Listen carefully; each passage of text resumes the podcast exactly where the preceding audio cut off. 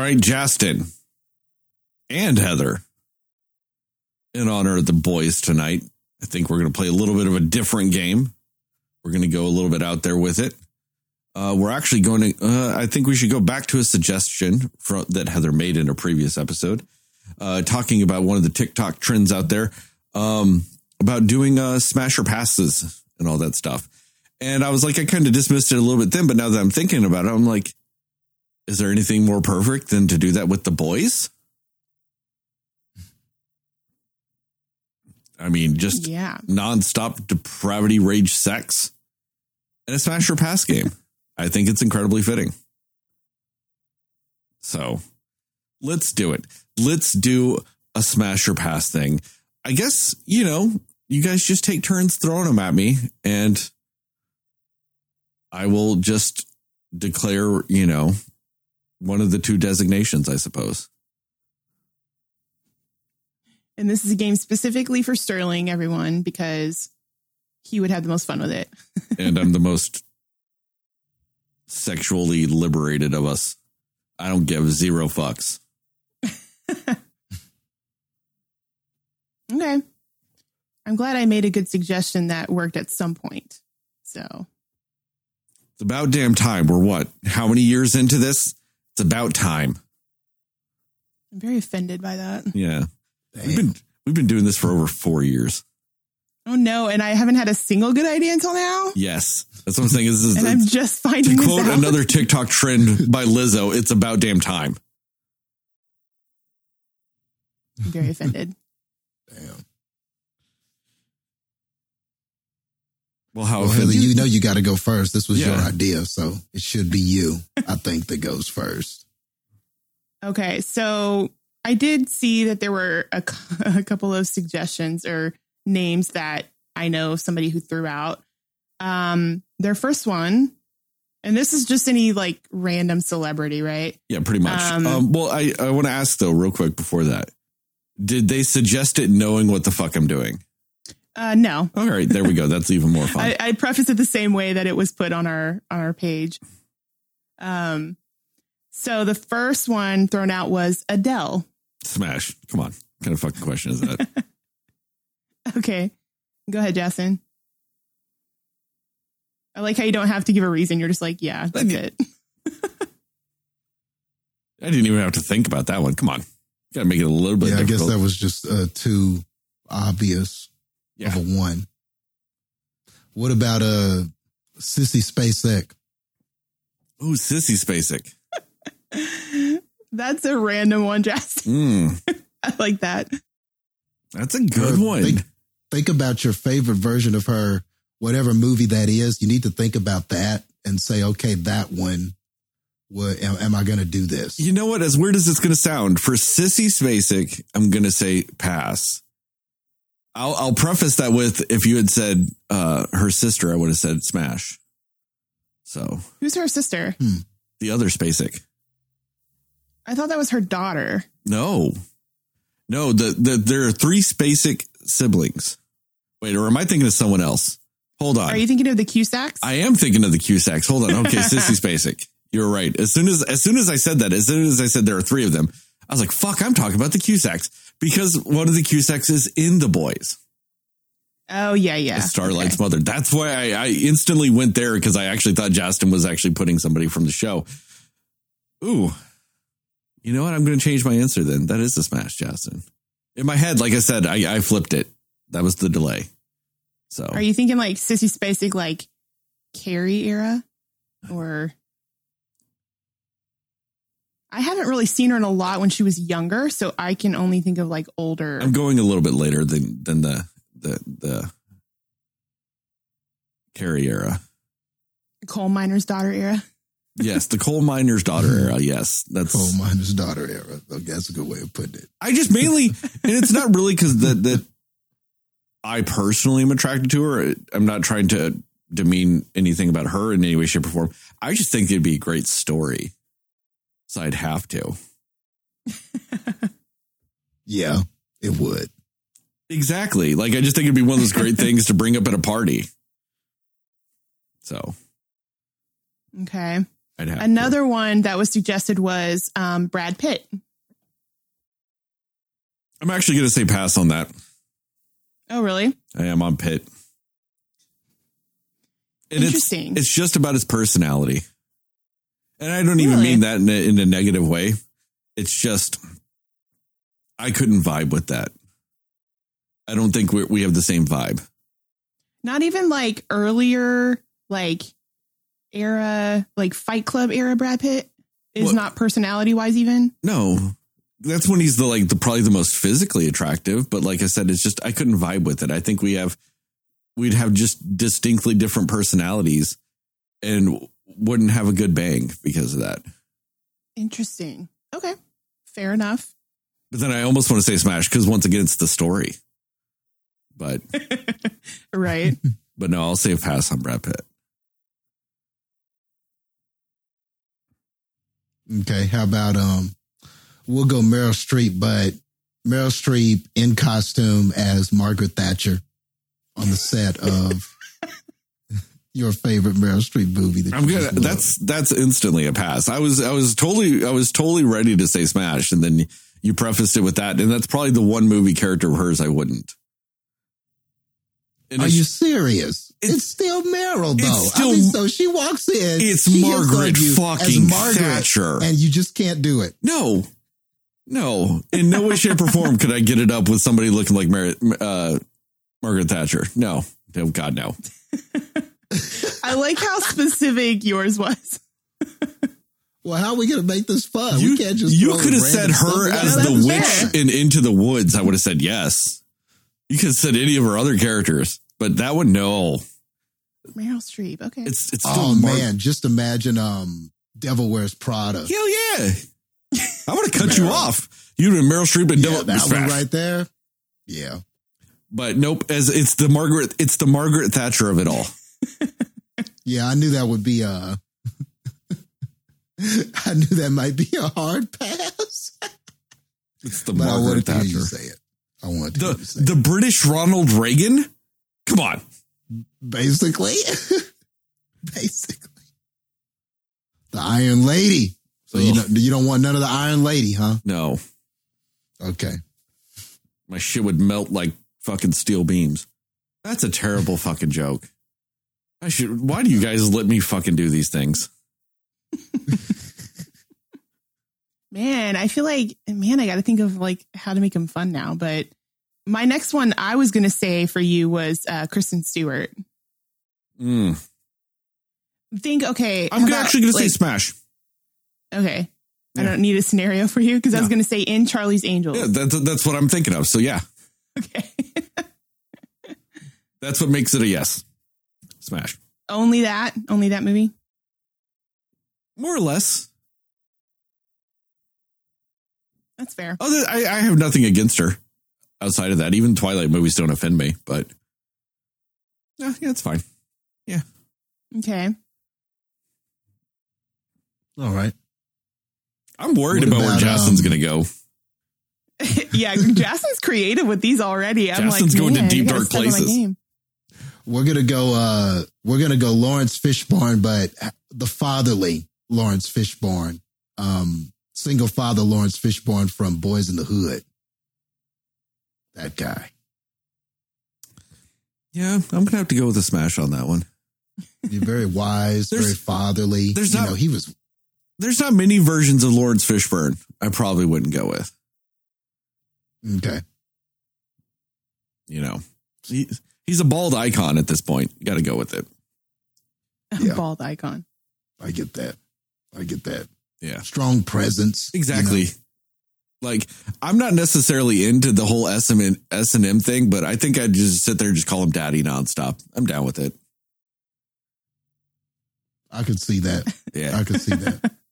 It it just feels Strong presence, it man. just feel it just Just feels a- appropriate. A towering presence. Like just Mhm. yeah. Okay, so I'm gonna go with a okay. It's kind of it's sort of a twofer. Okay, Joe Keery, but as Steve, and then also just Joe Keery Yeah, it's a smash. for both. Yeah, it's fine. Okay, Both. it's the hair, right? It's a double smash if it's simultaneously. Because I'd be the envy of everybody. You get the character everyone loves, and then just the normal guy that everybody loves. Exactly. That's fair. Everyone would be jealous of me at that point. I'd have to get a Okay. tattoo of that afterwards. All right, next. Uh the Olsen twins, both. So this would be a threesome. That's a that's a pass. Not not That's a Mary pass? not not Mary Kate and Ashley. if it was Elizabeth, he'd be all over Yeah. it though. Not them. I I just have weird a weird connection with them just because of like you know they're you know pretty Do you much still my see them as kids? Do you still Kinda. see Full House Kinda. children? I wondered if you were going to say that. That's why I thought it was. A I mean, good one, even 'cause I though- even you though might say it that. wouldn't even though it wouldn't be weird because she was a child pretty much at the exact same time I was. It's just all my memories of them are when they're kids, Yeah, yeah. you know. So yeah, no, couldn't do that. Okay. What about Ariana Grande? I'm actually gonna go smash on that one. Okay. Yeah, she seems like like a somewhat stuck up person, but Oh, I don't. I'd do it. I shouldn't phrase it like that, but yeah, sure. Let's go with that. I'm just Justin's got me on the edge of my seat because I'm like, am I going to learn something about myself with Justin's next one?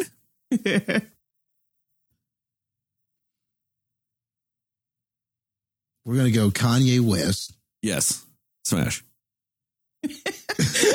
just not Dang, even any. okay. anything Well, all else right, all needed. right, hold on. I was going. I was going college dropout or Okay, um, you know, I was going to say there's at the only height one, of his power, genius Kanye West. there's only Probably one instance. really busy. Yeah. So this would have to be a quickie. Yeah. Kanye West. Yeah, there's only one instance where I would have said pass. That's why maybe I should have let you finish. And it's that's MAGA hat, Kanye. Yeah, I should have said that one. Dang, I can't believe I did not think of that. I You should going, have said that one. you going pink ass polo and a fucking backpack, Kanye? Come on, you gonna think I'm gonna pass that? Come on. One I want to ask because apparently this is somebody that a lot of people are like really attracted to that I just never really thought of. Um, Lee Pace. Hmm. Like I've just been seeing a lot Okay. about him, especially on TikTok, about how he's just a six five, like really amazing build, like attractive man. And I just never really got that. So I'm curious what you think. I'm having a hard time with this one because unfortunately, the only thing I can picture Lee, Pace as is Ronan the Acu- Accuser from Guardians of the Galaxy, and that's a pass. I just Okay. I, I can't picture him as anything else right now.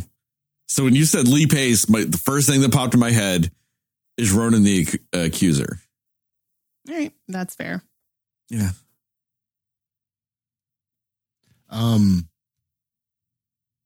we'll go with how about Stifler's mom, Jennifer Coolidge. yeah, smash. Yeah, yeah. I figured you'd like that one. Next one might be more interesting, but I figured I'd give you a that was a freebie. God, that was that's been the case for like damn near 16 years of my life. No, fuck, even more than that, 18 Oh. years of my life. Really? So did, did you have a so you were one of those people you had a crush Yeah, on her the whole time? Yeah, Since she would- was Stifler's mom. yeah, yeah. Really? yes. Okay. Yeah, unquestionably so. I feel like I'm learning a lot about you here too. See, to me, that's not not even know. surprising. I don't. Um, let me see. I'm curious. What about what about Kate Winslet around like Titanic era? I don't know why you're prefacing that. Yeah, smash. It's just always a smash. Yeah. Okay. I don't. I don't think she has a Margaret Thatcher thing. So I think we're good.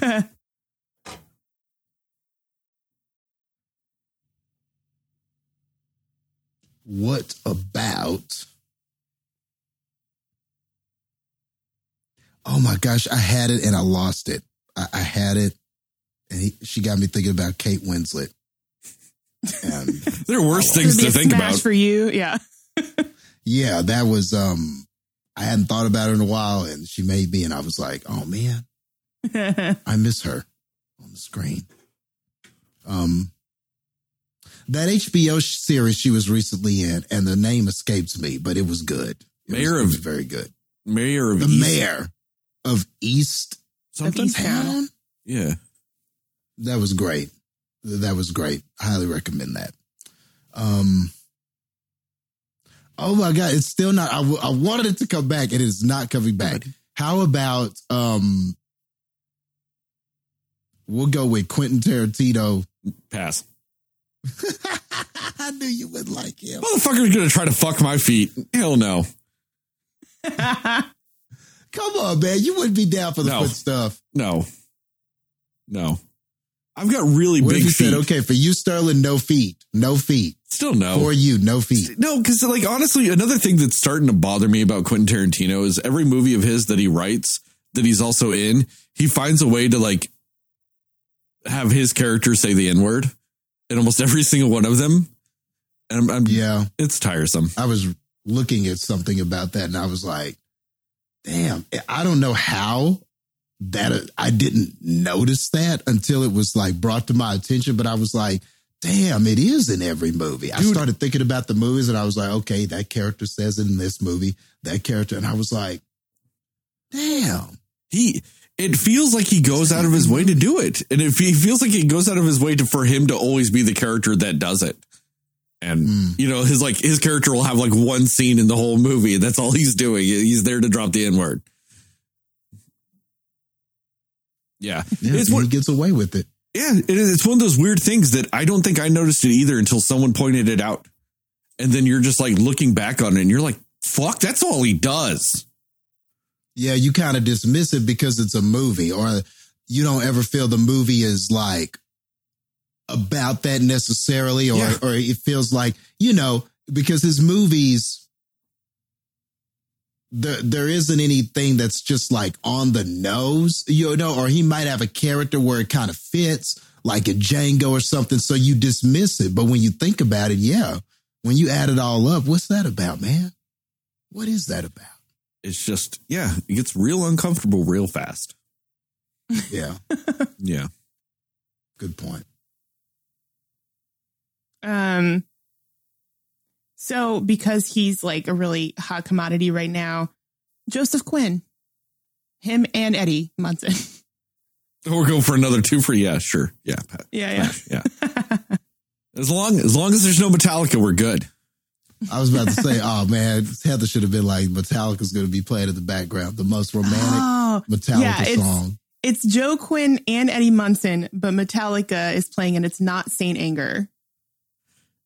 You can't change it. Already answered. That Damn it, I scenario is really a pass. The it. first one's a smash. Oh gosh. See, I don't know. I feel like I would I don't know if I would say I think I might pass on Eddie specifically, but smash on Joe. I don't know. I can't See- I can't tell. But see, but also like Eddie, like aesthetically is more like me minus the hair, you know, like the tattoos and my aesthetic is like, you know, metal and all that stuff. And Yeah, I think it might just be honestly his hair that just throws me as Eddie. But also it's because as his normal self, he has like the facial hair, which I think looks better on him. Yeah, but at the same time, for me, I don't have hair. And, you know, since I typically, you know, interact with women in that way, long hair doesn't bother me in that regard. So, That is, you know what, for you that makes sense. Yeah. Yeah, definitely that's fair. yes. yeah, it's all the same at that point.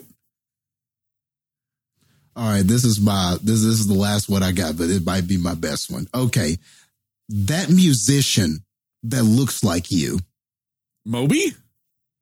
Moby. yes. So I'm gonna put Moby on the table. So essentially you can go fuck yourself. Are you gonna do it? I'd have You to smash it smash. pass? I'd have to smash. I don't think you look like Moby. I did when I didn't have a beard. And I had glasses and Really? glasses and no Yeah, beard. He's gonna have to send you a side by side, dude. It's crazy. yeah. It's crazy. When it was when it was black glasses and no beard, yeah, I look just like fucking Moby. Interesting. That was my fucking Okay. nickname in high school. Really? Yeah, when I shaved my head, yeah, people started calling me Moby. Yeah. Hmm.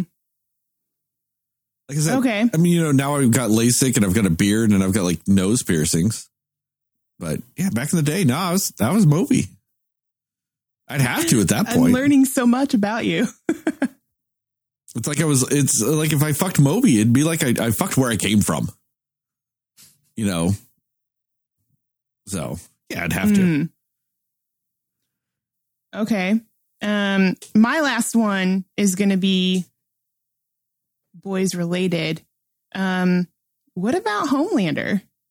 Homelander passed. Motherfucker would kill me. Homelander, if he's not using his powers, though. Anthony Anthony Starr, sure, yeah, smash. Homelander, no pass. He'd murder me. And then and and I I can't sit there and and pass on Quentin Tarantino for possibly being terribly racist and be okay with Homelander. Like That's fair. Okay. I mean, True. maybe, maybe in universe, if I didn't know that at the time, maybe I'd be okay. But being out of universe and all this other stuff, I know his dick has been in Nazis. I can't do that. You know what? and That also is to be fair. that death wouldn't be instantaneous. It's not like No. you'd have sex with him and die. He'd be real clingy. He'd be coming around. And if you just said the wrong thing one time, then you'd be killed. Yeah. And that'd be a horrible way to live. What if I said the wrong thing while he's fucking me and he just like burns holes in the back of my head? that Because that's pretty much what you'd be getting with Homelander. Yeah. You'd be okay for a little bit, you know. Oh man, think about it. If he just had a he'd be bad real day, clingy. He'd be so clingy though. man, he just he he just got done having a bad day. Yeah. He'd probably hate fuck you to death. Yeah, that's true. That's true. that is 100% something, yeah, that would happen. See, nah, no, I couldn't do it. Not not Homelander. No. Okay. All right. That's that's all I had. I wanted to bring it back to the topic at hand, so I had to end it on something like that. Yeah, these weren't as crazy as I thought they might be. Yeah. The Meryl the, I the Meryl Streep one, that fucked with me a little bit. I was so ready to say smash until you were all Iron Lady. And it's just it's the quickest turnaround ever. Yep. I, I knew that you might have some reservations with that. So Yeah, I no. was hoping to get you to conflict you with that one. Yeah, I did. I should have thought of more like that, but I, I didn't think of enough. But I should have. They should have all been like that. But it's okay. Now we know. and I said smash way too quick on Kanye. If you had thought about it, you could have fucked me right afterwards and said, but it's MAGA hat Kanye. And I would have been like, fuck, I already said smash.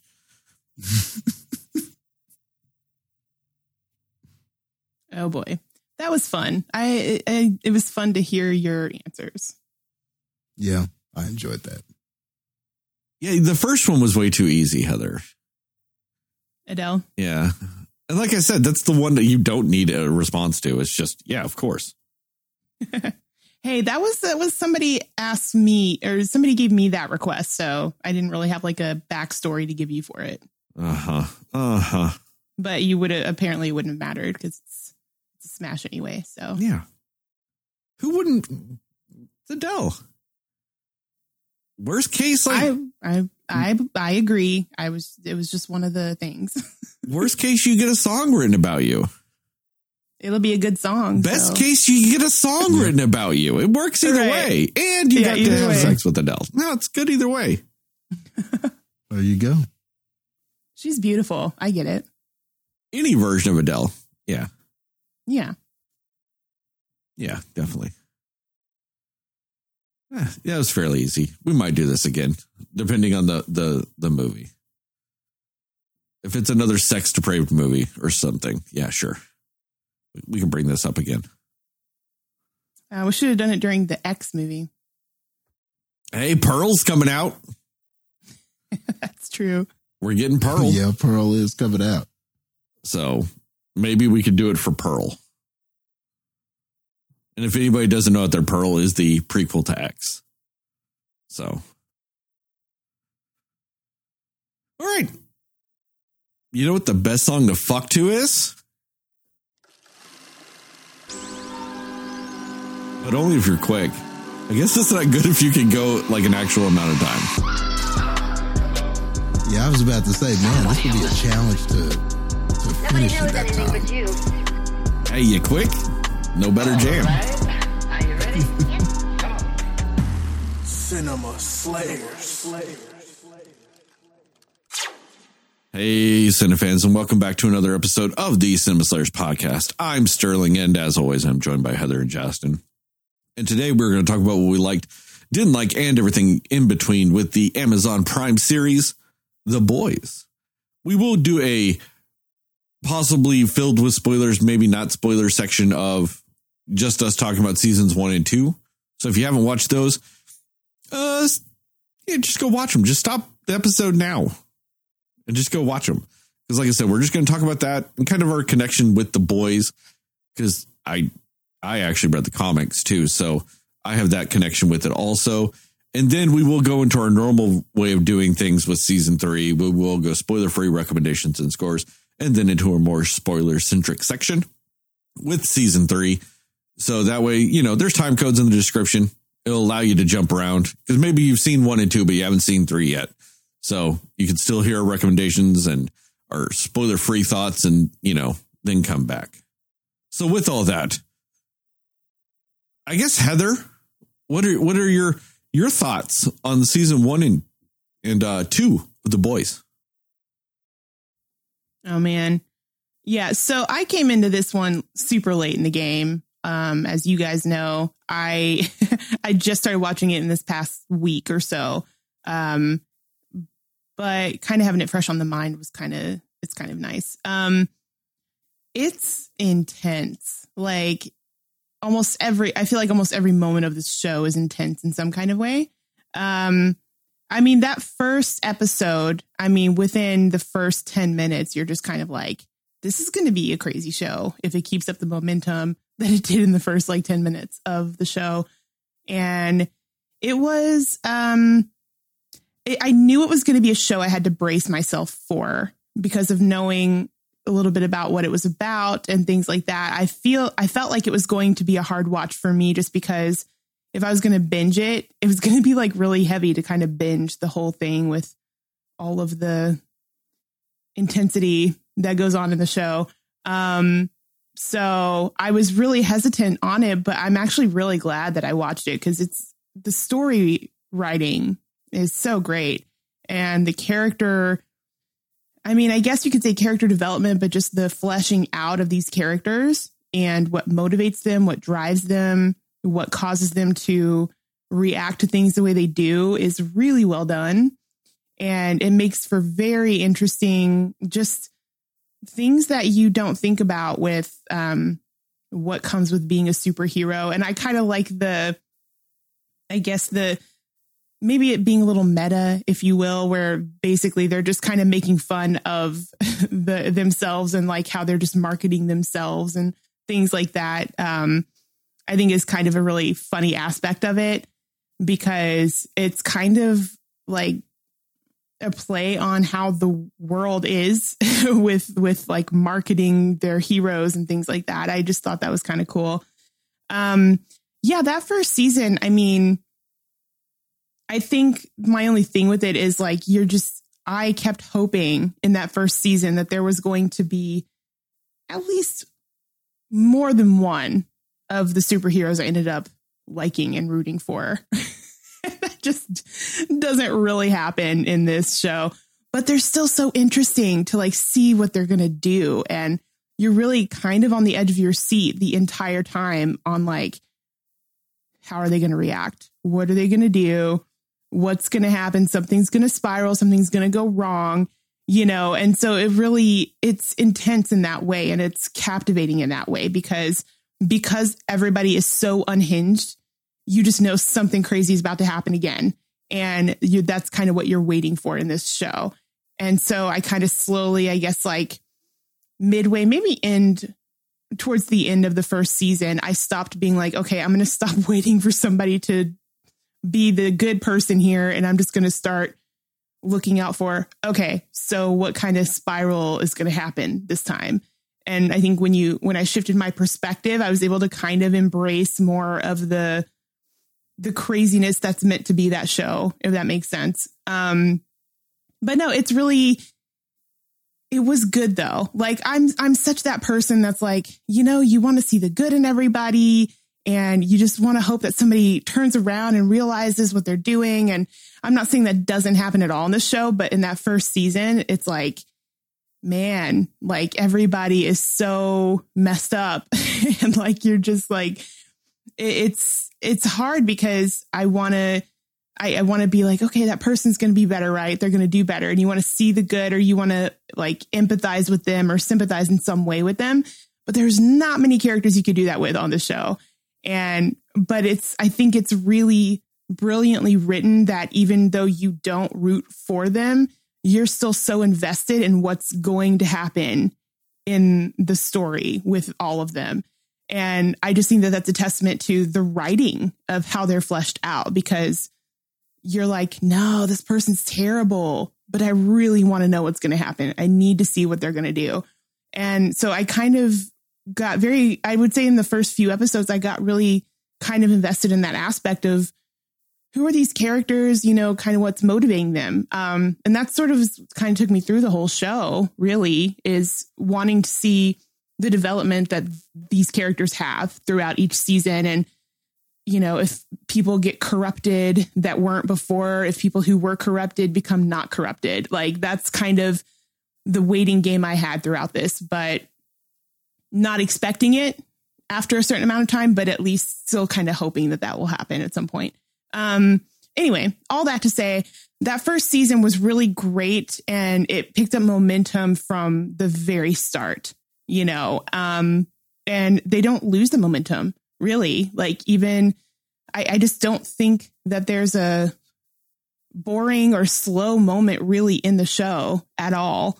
Um, it's very, and it's not even just the action, it's the intensity of the conversations between all the characters and all of just the side stories. Everything is just so um, entertaining and interesting. Like there's not a boring plot line really at all in the show which is really cool. Um, so yeah, I I think the first season grabbed me pretty quickly, and I like that it carried the momentum into the second season. And um, you know, in that second season, they really bring in ooh. When you think you've had some bad people in that first season, they bring in other people in the second season that you're like, didn't think it could get much worse than the characters you already had. And they bring in some other people, and you're like, yeah, this is going to be a whole thing and you get to see more of um you know Billy's kind of life and his motivations which is always an interesting aspect because Billy is you know as the leader of the boys he has a very special type of wall up with people. And it's kind of cool to see like not him necessarily taking walls down but seeing why he is the way he is about things with people. Um, so I think that was really cool in going into the second season, especially. So, um, I, I just really, and I am glad that there are some characters that I start to appreciate more or like more going from season one to season two.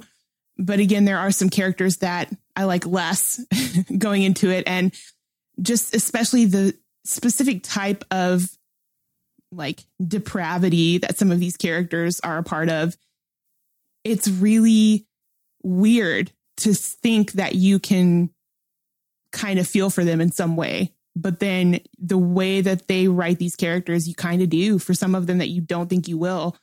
And it kind of makes you question it. You know, it just kind of makes you question in general humanity and like, you know what I mean?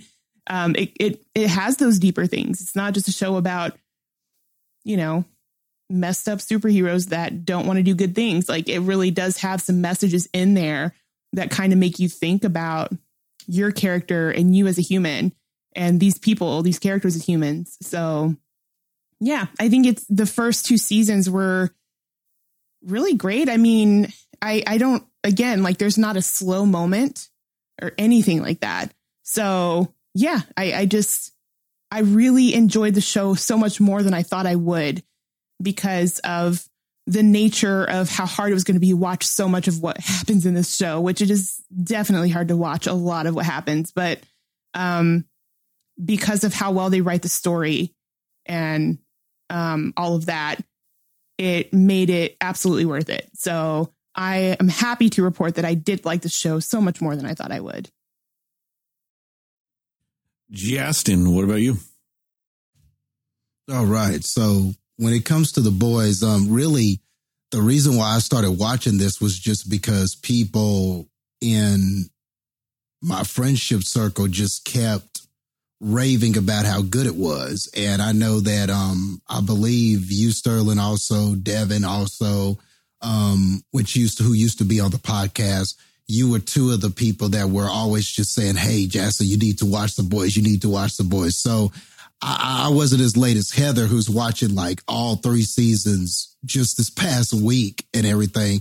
But it took a while for me to watch season one. Like I think um I saw it maybe uh, it might have even been a year after it came out. I'm, I'm trying to think of when. I know I remember I got to it pretty late.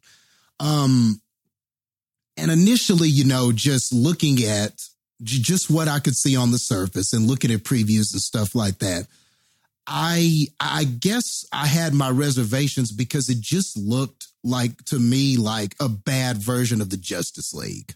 That's those were my initial kind of reactions looking at it. And I was like, okay, so I already know what this is going to be. This is going to be a cool version of the Justice League. You're going to have these, uh, there's the, you know, Homelander is the Superman. The Deep was the Aquaman. Queen Maeve is Wonder Woman. There's a guy that runs fast, you know, um, A Train is the Flash. So all I was thinking is, okay, so this is just another like look, it's it's the Justice League, but they're but they're mean. And I just kind of, you know, I just wondered if I was really gonna like it at all. Was this gonna try to be too cool? Uh, look, we're cooler than the Justice League, and I wasn't really gonna be feeling the story. You know, I so I sort of had my reservations, and maybe some of that is is that I've seen stories like this before. The this kind of attempt to sort of take heroes we're familiar with, but then sort of twist them and shake them and put a dark version of them and stuff like that. You know, we've seen that within the the DC writing. We've seen that within the Marvel writing. So it's not like this concept has not been done before. So I'm just saying all that to say that so going in, I kind of had all these reservations like, you know, what is this really going to be? Is this just going to be a copy of things I've already seen before? How or is this something that's really going to stand out? Um and overall coming out of it, um just looking at the first two seasons, I really enjoyed this, man. Like I really like this series a lot. Um you know, I'm not going to say that it copies some of the stuff that we have with DC and Marvel, it, it, but I do think it benefits from some of that. I think it benefits from those IPs. I think it benefits from what Marvel has done with the MCU and kind of how superheroes are such a trendy thing right now. I think that the environment that the MCU created the cinematic environment that they that that created helps this because now you can have this and you don't need to do a lot of explaining to the audience. You don't need to do a lot of kind of hand holding for the audience and things like that because this world that they've established, we can already kind of envision it because of what the MCU has done. So it's not that hard of a stretch. You know what I mean? Like when you're seeing um Queen Maeve and you know they're trying to and you see these guys coming up going, "Well, you're the you're the person that's going to uh, uh, uh, appeal to the female demographic and the girl power that you have is going to drive up those demographics and stuff like that. Like you already kind of understand and you can kind of understand where that's coming from because then you think about Wonder Woman when it came out. You think about Captain Marvel and all the things that were being said while those things were out. And then the boys comes along and sort of parodies or uh, in a way satires in a way sort of has some of those things in it. So it helps, but they do it in such a way to where it all helps the narrative. You know what I mean? It all helps it kind of come together. And I think that that's my favorite thing about it it takes a lot of things that have been happening in society and a lot of things like that. And it just sort of asks the question what if you really had superheroes in some of these scenarios? What would they really be? What if these this Justice League actually existed, what would be going on with them? How would humans be trying to use them and market to them? How would the public see them? What would the politics of a place like this be if superheroes actually existed. And I think whenever the boys does those things, it's it's like great. It's almost like one of a kind in that way. And that sort of makes it a good alternative to like the DC Marvel stuff because you're getting kind of a, a version of this that you're not getting with those things as far as the the satire of it all. But I guess the best thing about the boys and kind of what Heather alluded to is even when it's not doing those things though, like the individual characters and how they and the arcs that they have for these characters and how you get to kind of see these characters grow and how these characters interact with each other. And once you understand the motivations a little more, you realize that you're not just watching something that is just an imitation of things that you've already seen there's some very good writing in this. There's some very good character development in this. And the acting is also great too. I mean, there are really too many actors to name. I mean, maybe, uh, you know, I'll be more specific as we go into like what we thought of season three and everything like that. But just to name a few people like, um, you know, like the Starlight story, that was fun in season one, seeing this person who is trying to be a part of the team and, oh, I want to be a part of the seven and being picked up, being selected, and then getting the harsh reality, kind of the don't meet your heroes harsh reality of what the seven actually is.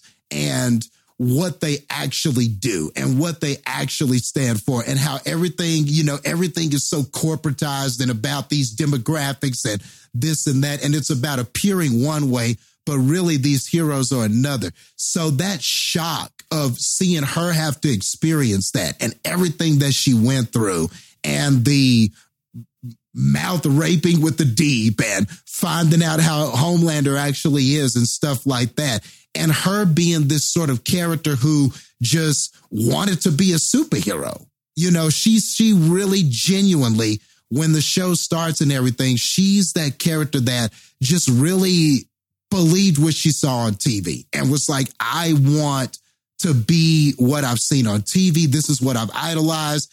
I have powers. I want to utilize them. I want to save people. I just want to be an actual superhero. And so seeing her hit with all of that was a great story. That was a very good perspective, I thought. I thought that what she represented was a good perspective.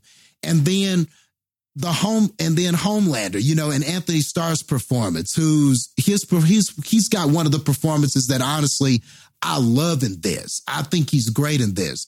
But taking this Superman character and just saying, okay, what if everything about Superman, what if everything that Superman represented, like this beacon of light and hope and stuff like that, and what if we give you what uh, what Superman would probably actually be like in our American society and things like that? Would it be the same guy? Would it be the same guy flying around and standing up for truth, justice, and the American way? And we all know just from our political history and everything like that, like all the corruption and all the sort of things that exist in America. So I like how they kind of took this um, American Superman icon and said, what if he actually was a reflection of what America is? And if you think about it, that's what Homelander is.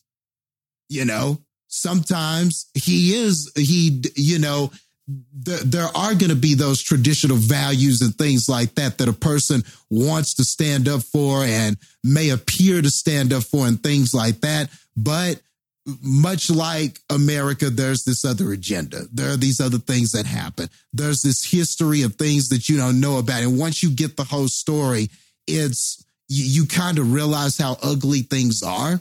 And I think that Homelander, especially and when you get those initial, especially my initial impression of him, that's what he sort of represented to me. He is a great reflection of what you know, the Superman, if Superman is what America aspires to be, Homelander is kind of what America is, you know? So to me, that, and I think that that sort of all encapsulates in the show.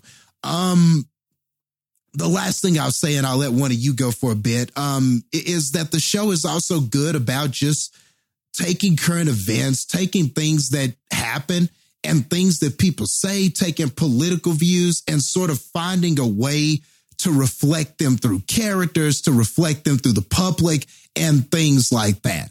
So I think that that's good too. Like the show is so smart because it relentlessly and almost unapologetically attacks everything. There's stuff about tokenism in this and, you know, token blackism and the the effects of that and the kind of the the the political need to have inclusivity um using kind of inclusivity and stuff like that for marketing purposes and it not really being for the genuine pers- purpose of being inclusive and stuff like that um there's stuff in here about like liberal views um republican views there are things that happen in the show where it doesn't outright come out and say this is a Republican, but you know that that's what that character represents. You know, there are there are people, there are things in here where it doesn't outright say, okay, this is more of a liberal perspective, but you kind of know what that character represents.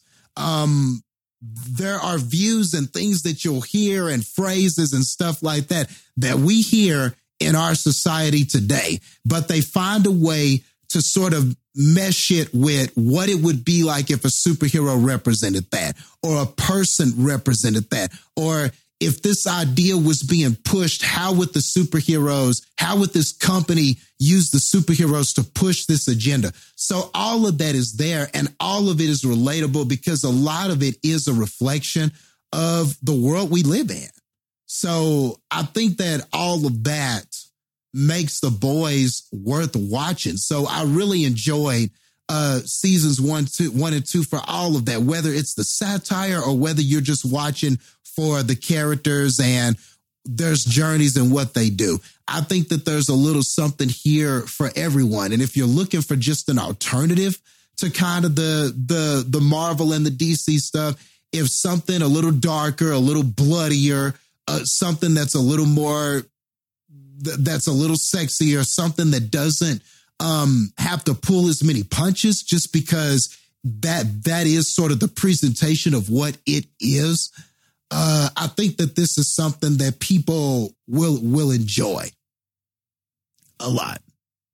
Yeah, I I agree with a lot of the things you guys said about seasons one and two.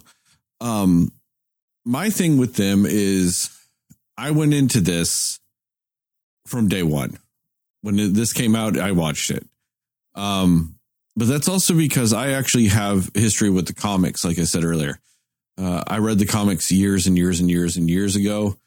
Um, pretty much back when they were coming out and everything like that. Like, uh, uh, Justin knows this, uh, owner of a local comic book shop, Dale. He, uh, he's the one that suggested the boys to me back in the day. So, yeah, I I, uh, I read the boys back in the day, and going into this, I was really curious as to how they would do it. Because in the boys, like in the comics, kind of like the show. It's very depraved, very violent, all those things. And I was really pleasantly surprised how they did the show versus the comics. I think at its core, the comics are good, but a lot of the ways they execute things are very dated.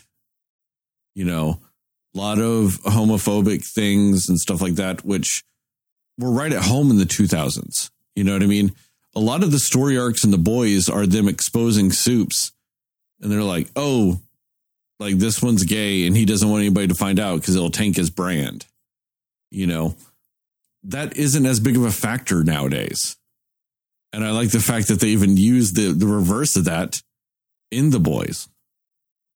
You know, and you know, so they get a lot they get rid of a lot of the problematic thing with the the aspects of the boys, but they keep more or less the characters like at their core are more or less the same. You know, like Billy's the same type of character. Mother's Milk is the same type of character. Hughie, Homelander, they're all they're all the same type of character. But they just don't go through the same stories. And so it's really great for me because I don't know what the fuck's going on either. Like I've got this connection with the source material, but I've got no fucking clue what's going on. I mean, like I said earlier, this will have spoilers for seasons one and two. The end of season one, when Homelander takes Billy to see Becca. In the comics, she's dead. She is dead in the comics. Like, definitively dead.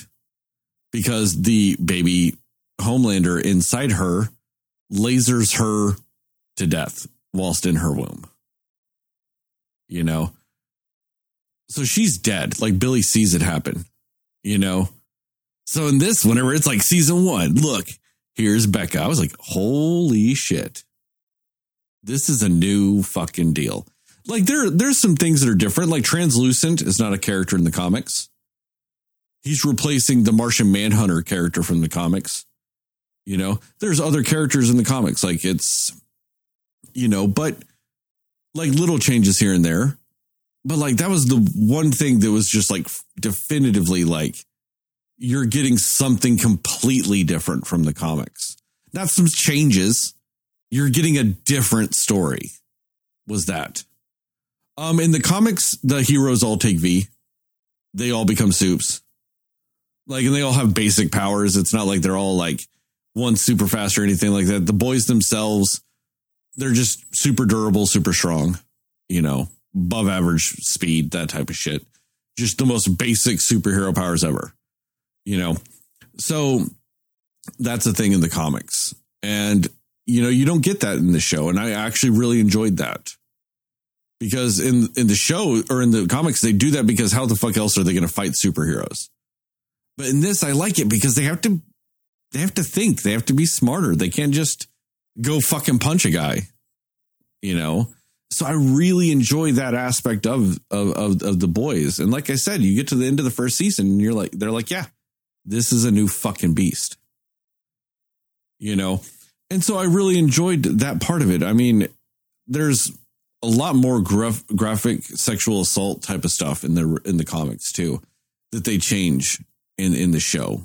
In the comics, um, it's not just a, uh, you know, the deep propositions her inappropriately and all this other stuff. In the comics, Starlight is forced to give like four other male members of the the seven uh fellatio, including Homelander. Like it's not like a because she's like Homelander. Can you believe that A Train's wanting to make me do this? And Homelander's like, "Oh, it's that time." Pulls his dick out. He, she in like, and he's like, "Yeah, you're gonna do this or you're gone." Like it's that simple. You know. Wow.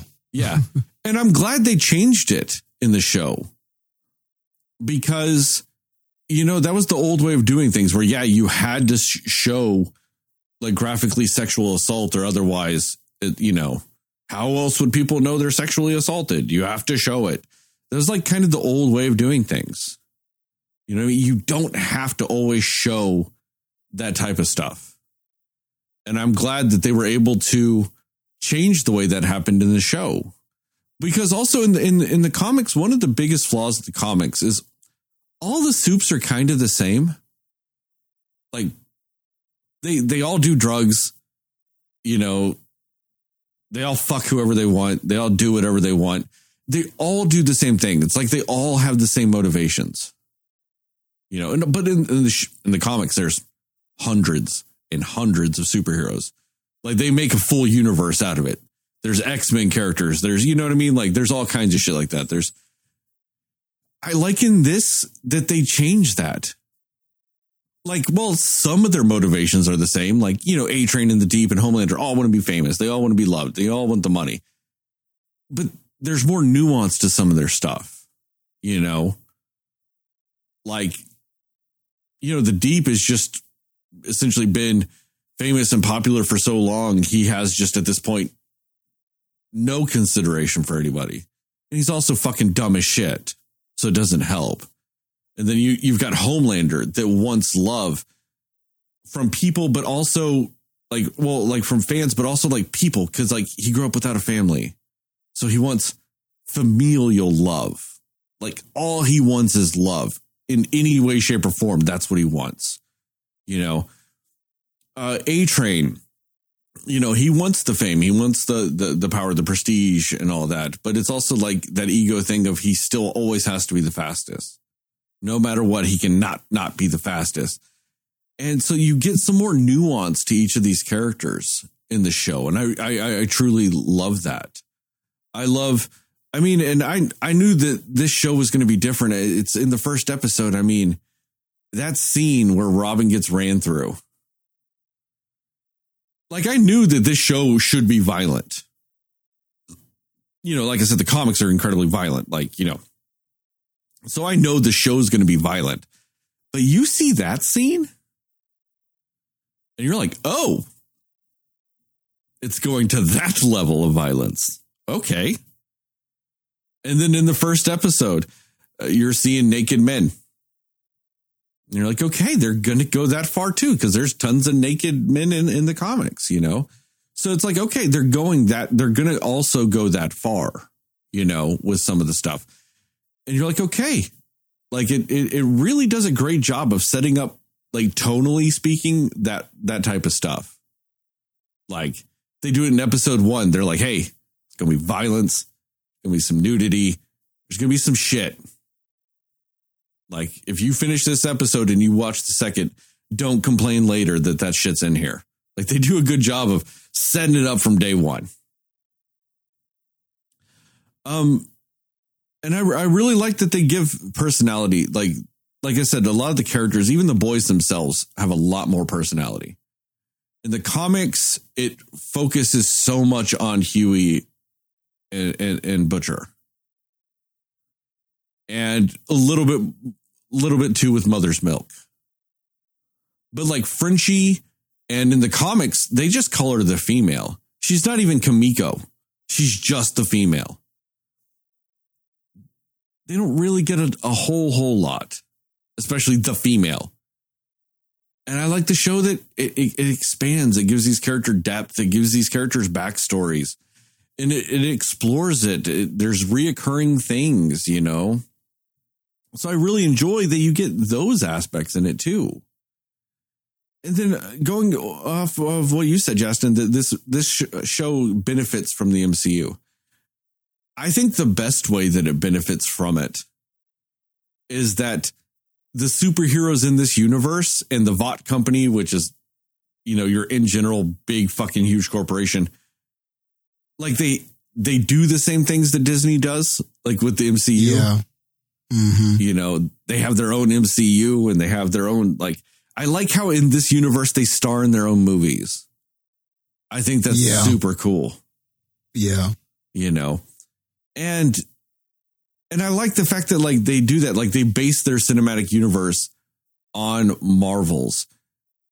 It, it- it's not some of it is like a, a little swipe at Marvel, but at the same time it shows like they do that because obviously that's the successful way of doing it. You know? So why don't you mimic the most successful superhero franchise of all time? Because there's no Marvel in this universe, you know? So, yeah, they're showing that, yeah, you would, if you want it to be that su- successful, you would build it that way. And I really, really love that, Yeah. you know? And I like what you were saying, Justin. Like, they, they are all, they are all characters based on, you know, other comic book characters and all this other stuff. And I like the fact that this is a better satire than the comics. Because I think the comics lose their way every once in a while. You know, they just they just get so deep in the oh, we're just gonna make fun of stupid superhero shit. That that's all they're doing. Whereas this, they get nuanced with it. You know, they really get deep into some of those things. And I, I, I really appreciate that. And, you know, they just make so many smarter choices in the show. I think it's because they know where they're going with it. They know what pratfalls to avoid. You know, all these things. They just, they're going about it so smart. And so it's, it really is a shout out to Eric Kripke and Evan Goldberg and Seth Rogen. Because those three are the, the reasons why this thing exists. You know, that's also why Seth Rogen has made several cameos in the show. He is one of the, the executive producers of the show. It was him and his writing partner, you know, the guy that's done a ton of things like Superbad and all those things, like him and his writing partner. They're the ones that like were like, fuck, we really want to do a boys TV show. And they're the ones that hired Eric Kripke, who's so fucking good. He's so great at this. And unlike Supernatural, where things got out of hand there, because Eric Kripke only wanted to do five seasons of Supernatural. When he approached the CW, he had five seasons in mind. He had the story worked out. He's like, five seasons, that's it. And they get to season five and they're like, hey, let's do a six. And he's like, no, it's it's five. And he, they're like, no, we're doing six. And so Eric Kripke bowed out. And then they did 10 more seasons of that fucking show. Uh, but it's universally anybody that's a fan of Supernatural, it's almost universal when they say the first five seasons are the best. Because it's just, it was just such a clear vision. And I think you really see that in this. He's so clear with what he's wanting to do with this show. And I think, I think season four is our last they they're either doing just season four or just or maybe they might do a fifth. But as far as what I've heard, I think season four is the final one because he's like, we know where we're going with this. We're not going to drag it out. Like there's a definitive way this has to end. We're going that direction, you know. And it's it's also it's like how many seasons do you really want to see of just the butcher trying to kill Homelander? You know what I mean? Like that's interesting for a few seasons because you'll have other characters and stuff. But like you try doing like eight, nine seasons of that, it's gonna get tiresome. Like you're gonna have to kill one of them off at that point. And then it's like, well, who do you have that replaces them?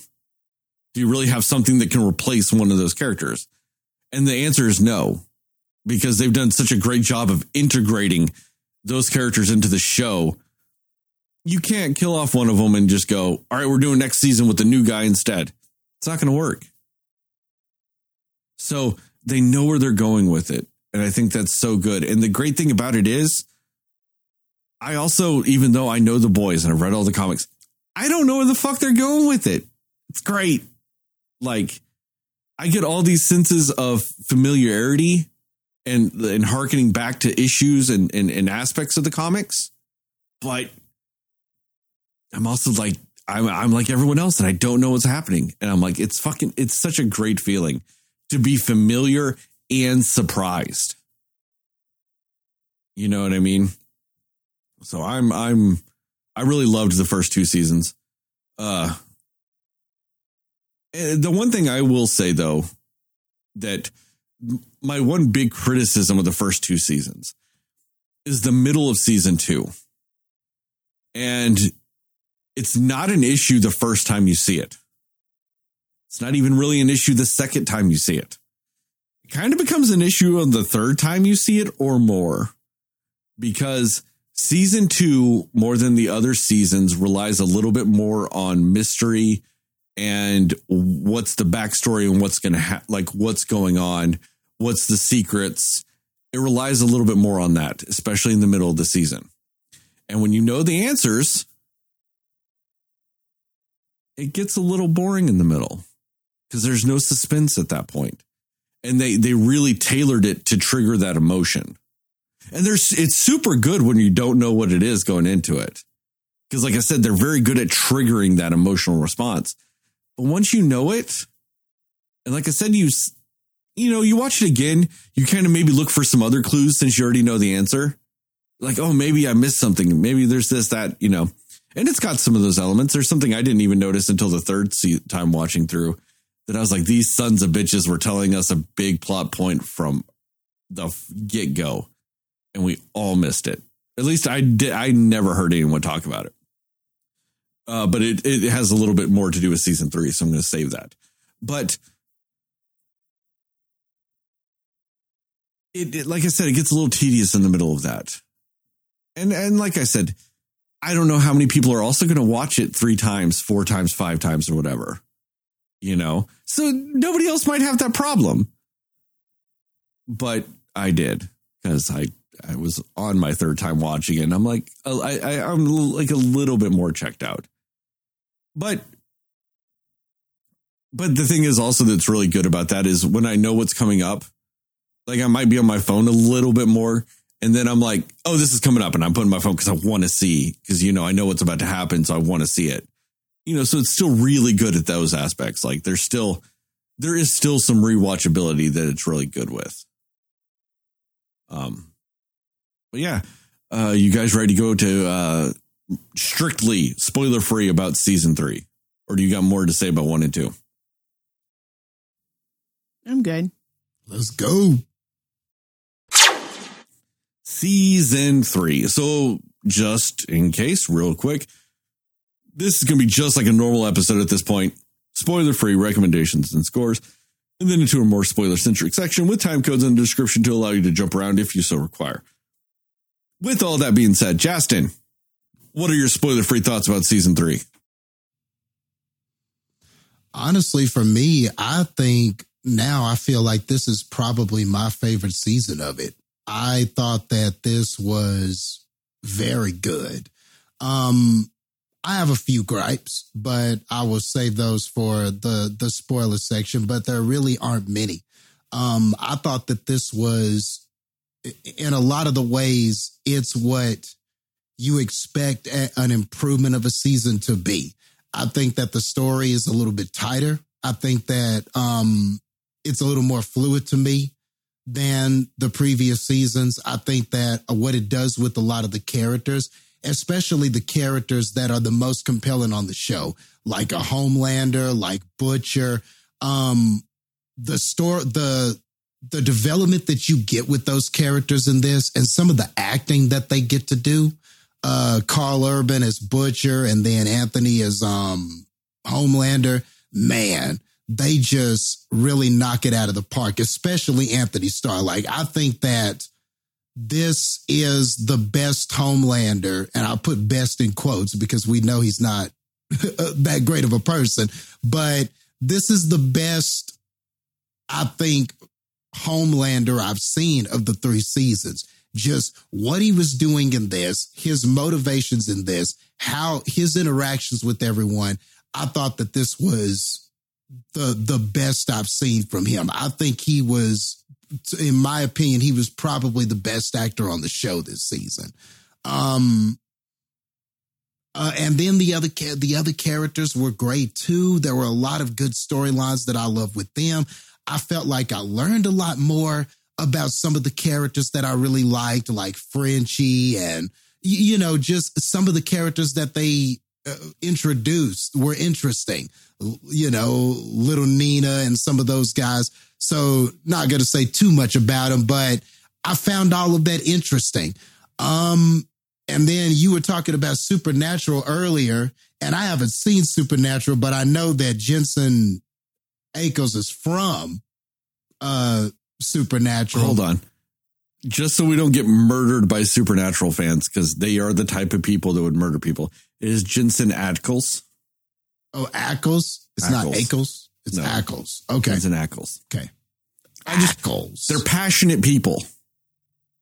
I, I don't want them to murder Okay. us, Okay. especially not with the brothers. Yeah, Jensen Ackles.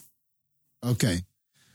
But man, he was great as Soldier Boy. I love Soldier Boy too. That was probably one of my favorite characters too. Love a good old uh toxic masculine character. They're always great, you know.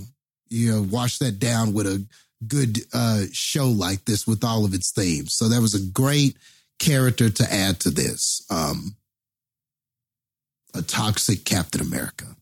But anyway, no, th- this was really good. And I think that at the end, um, some of the things that it sets up are very interesting. I think that if the next season is going to be the last season, um, it's got some good setups. And I think that there's enough there to be excited about what the next season um, could bring. Though when it got to the resolution, there were some, I did have some critiques. You know, I did have some things that I wondered maybe if they had made a different decision here or there. Um, similar to kind of some of the things I think we said in Stranger Things. I think I can give this some of the some similar criticisms, but we'll get to all of that. But overall, um, I think that this was good. I think that this was, to me, this is my favorite season. Um, you know, you know, you could argue, is it the best one? You know, season one was really, really great. You know, it was a great intro, you know, world building introduction into the world. But to me, I feel like the, overall, this is the best one. I think the characters were better here, and I thought the stories were better here. And I think the, for the most part, most of the cliffhangers worked for me. So yeah, I, I really had a lot of fun with season three. You may have put me into an existential crisis, Justin. Why? Because I really liked the end of this season. And But you know what I'm talking about, then you said you? that, and I was like, "Fuck!" Did it do the same things that I bitched Mhm. and got mad at Stranger Things for doing? And now I'm kind of having an existential crisis. Mhm. Was I too hard on Stranger Things, or was I too easy on the boys? Oh, Uh oh. I think I might have a logical reason out of it. I'll have to see where you distinctly think, because I do think there might be some subtle differences. Okay. but it might be one of those things we have to wait till season four to know. But I, I do think I do see what you're saying, and I'm like, fuck. I hope what I think in my head is right, because then I'm good. But you said that, I'm like, fuck. Oh man. Oh, that's gonna torture me. Yep. Shit. All right, Mhm. Heather. You know, what are your thoughts? Oh, I'm fucked. I can't wait to hear all of this when you're talking it out.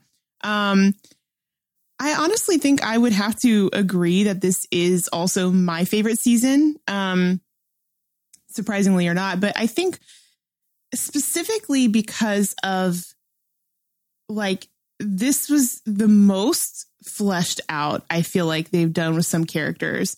Um, I loved the story uh, between Frenchie and Kimiko.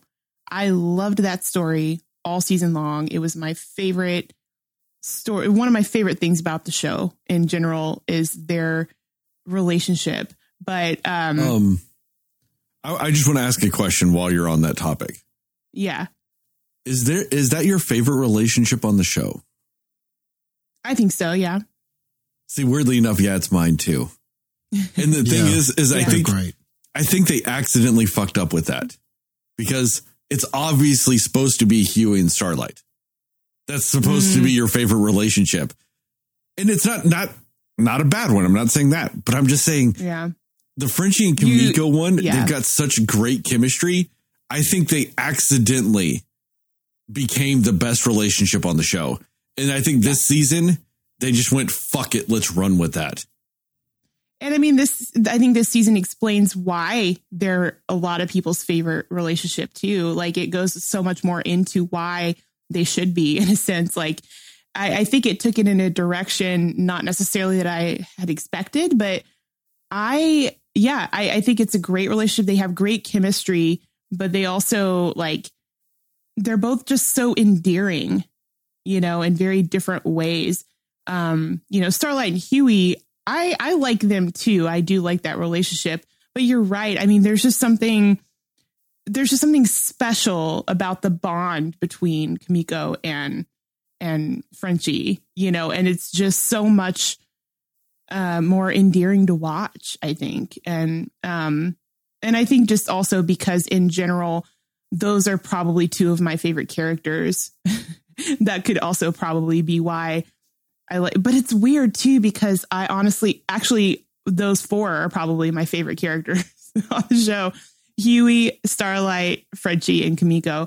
So it's but I think I like I like Hughie and Starlight just separately as characters more than their relationship, but Kimiko and Frenchie, them separately, but also them together is magic. So I think that's why it gets a little leg up from me on it being my favorite relationship. But I just everything that they did to flesh out that story, especially with Kimiko and like her crisis with self that she's going through as far as like what is it to be a human being and am I a monster and just all of these things that you you tell she's she's feeling and like these convictions that she's starting to have as she's becoming sort of her own person when she's in the right hands and in the right environment is really really cool to see and I think it's a super relatable character in that way. Um I also really love how spectacularly they they show Homelander's just gradual breakdown this season. Like his like near mental breaks that he has at a couple of different points is terrifying and fascinating and it just I love how they do it because it explains so much more about Homelander as a person and like his motivations, the things that drive him, in spite of what he says, his motivations are, you know, more the type of person he actually is deep down with this season, even more so than you did before. And just seeing like how he's so volatile and you have no idea what to expect from him at any given moment this season, even more than before. And I loved seeing that, like seeing that just those breakdown moments of how he is grasping and white knuckling through it just because he he wants to save face and but then at the same time doesn't like it's just so complex and so well done and I completely agree I think that um is his name Anthony Starr I think that's his name right Yeah. he Yeah. I think he is really he's got to be pro he's definitely top 3 performances in this show. He might be the best performance in this show. He is so fantastic as Homelander. It's insane like how well he does at making you just absolutely hate him as a human being. and and it is commendable absolutely. I think um, I saw your hesitation there, Sterling, about my top three performance thing, but I think he's. I mean, for me, I think it would be Homelander, Billy, and Kimiko. For me, those would be my top three performances in this show. No, it wasn't to your top three. It was you saying it might be the best. It was just that part. And I, I'm not trying to demean it in any way, shape, or form. Yeah. When you said that, I'm just like, I don't think so. It's it's very I don't know. It's it kind of it'll it can change day to day, but I think those three I go between as being like the ones I most enjoyed performance wise. Um, and there's something also super relatable and lovable about Hughie, as much as he is kind of a screw up in some ways, but he's not. Like I, I, I love Hughie. I think he's great. There's something very charming about him and his personality, and Jack Quaid as him, I think, is superb. Um, I don't know. I just, I really, I think they casted all of these characters so well. Um, and I honestly, there's few of them that I could see being played by anybody else. And um, I think that's really a testament to how, like, how well they flesh out these characters, but also just how well, like, you see that the actors take these performances so seriously and really take it to heart and put so much into the I just don't think you would get these types of performances if they weren't just giving their all throughout this entire show and just the type of subject and material in this show like you have to be able to put all of that on the line to get the performance that you need out of it because it's heavy it's heavy stuff um i do think also a very interesting character arc that I did not see myself really getting invested in, but kind of appreciated in some ways was the deep. Um, absolutely deplorable human, you know what I mean? But he, there is something about how they discuss his specific arc that I really appreciated that they did because I think they did it in a perspective that you don't actually uh, see or hear like on shows or in movies very much. So I appreciated sort of the approach they took. I know we'll talk about that more later, but um, it's just it's one of those characters that I did not see it coming to ever actually kind of feel bad for him in some ways, but you end up kind of being like you're there's there's more to you than just like the first impression that you give of people. Um, not to say he's awesome in any sort of way. He's still not the best, but you know, just seeing like his arc and his journey that he's going through is really interesting. Um, and it just, it does, it makes you question like, oh no, like these, this show is making me feel for people that I never thought I would sympathize with in any sort of way it's interesting, you know, but um, I think that's kind of the beauty of the show. And I think that was the point of it. It's like, you're not that different than these people and not in that way, but you know, like it's like, but it on a real human level, like, you know, you can relate to some of these things that these superheroes are going through. And, um, or, you know, at least just seeing like, hey, you know, this is, these are superheroes, but these superheroes, like on a surface level, like showing you just the human condition in general um, through these superheroes in a way. And um, I, I just think that it's such a great, the show is a great exploration, um, especially in that third season. Like every, I think every character in some way was pushed to the brink to make just the hardest decisions that they've had to make about certain things and seeing their struggle with it. Um, whether they made the decision like that they wanted to or not, seeing the aftermath of what they've chosen to do and the things that they've become in a way. It's really interesting. Um, yeah, I do think third season, yeah, and bringing Soldier Boy in, he was he was fantastic. Um, I also have not really, I've seen a handful of supernatural episodes, but Jensen Ackles, my understanding is he's great in that show too. So um, I'm sure it was a very interesting change to see the type of character he was in this. but, um, you know, I, I think uh, he was a, he was a great addition. He brought a really interesting and needed sort of dynamic, supervillain dynamic with uh, with Homelander in this, and I thought it was really well done. Um, yeah, I just another, I mean, another character that is just awful that you're like, you know what? There's something about you I like though is Billy. Like, he just he's great for some reason. I'm just like, you know what? I I like you. I I feel like when you understand the character's motives, especially characters that are playing like the types of characters they are, when you understand more their motives, that's how you feel, that's how you start to like them. If you're understanding or if the show is helping you to understand what their motives are, that's what makes you invested in these characters. And this show is so good at doing that with most of them. So yeah, I, I think the third season was excellent. Um, I, I think I would put it right now. Um, I mean, and I, I came off of seeing all of the seasons right in a row. I I do think season three is um the best season. You know, I do think in a way there are the most stakes in the third season.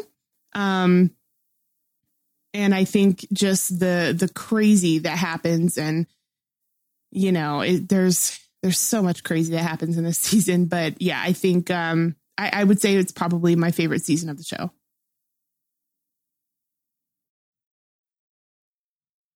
I'd have to agree with you guys. Season three to me is the best one. I think it's it's closely followed by one and then two. And it's nothing against two. It's just one hits you so strong right at the bat, especially if you don't know what's coming. So it, it, it works in that way. And like Justin said, it does so much world building in the first season.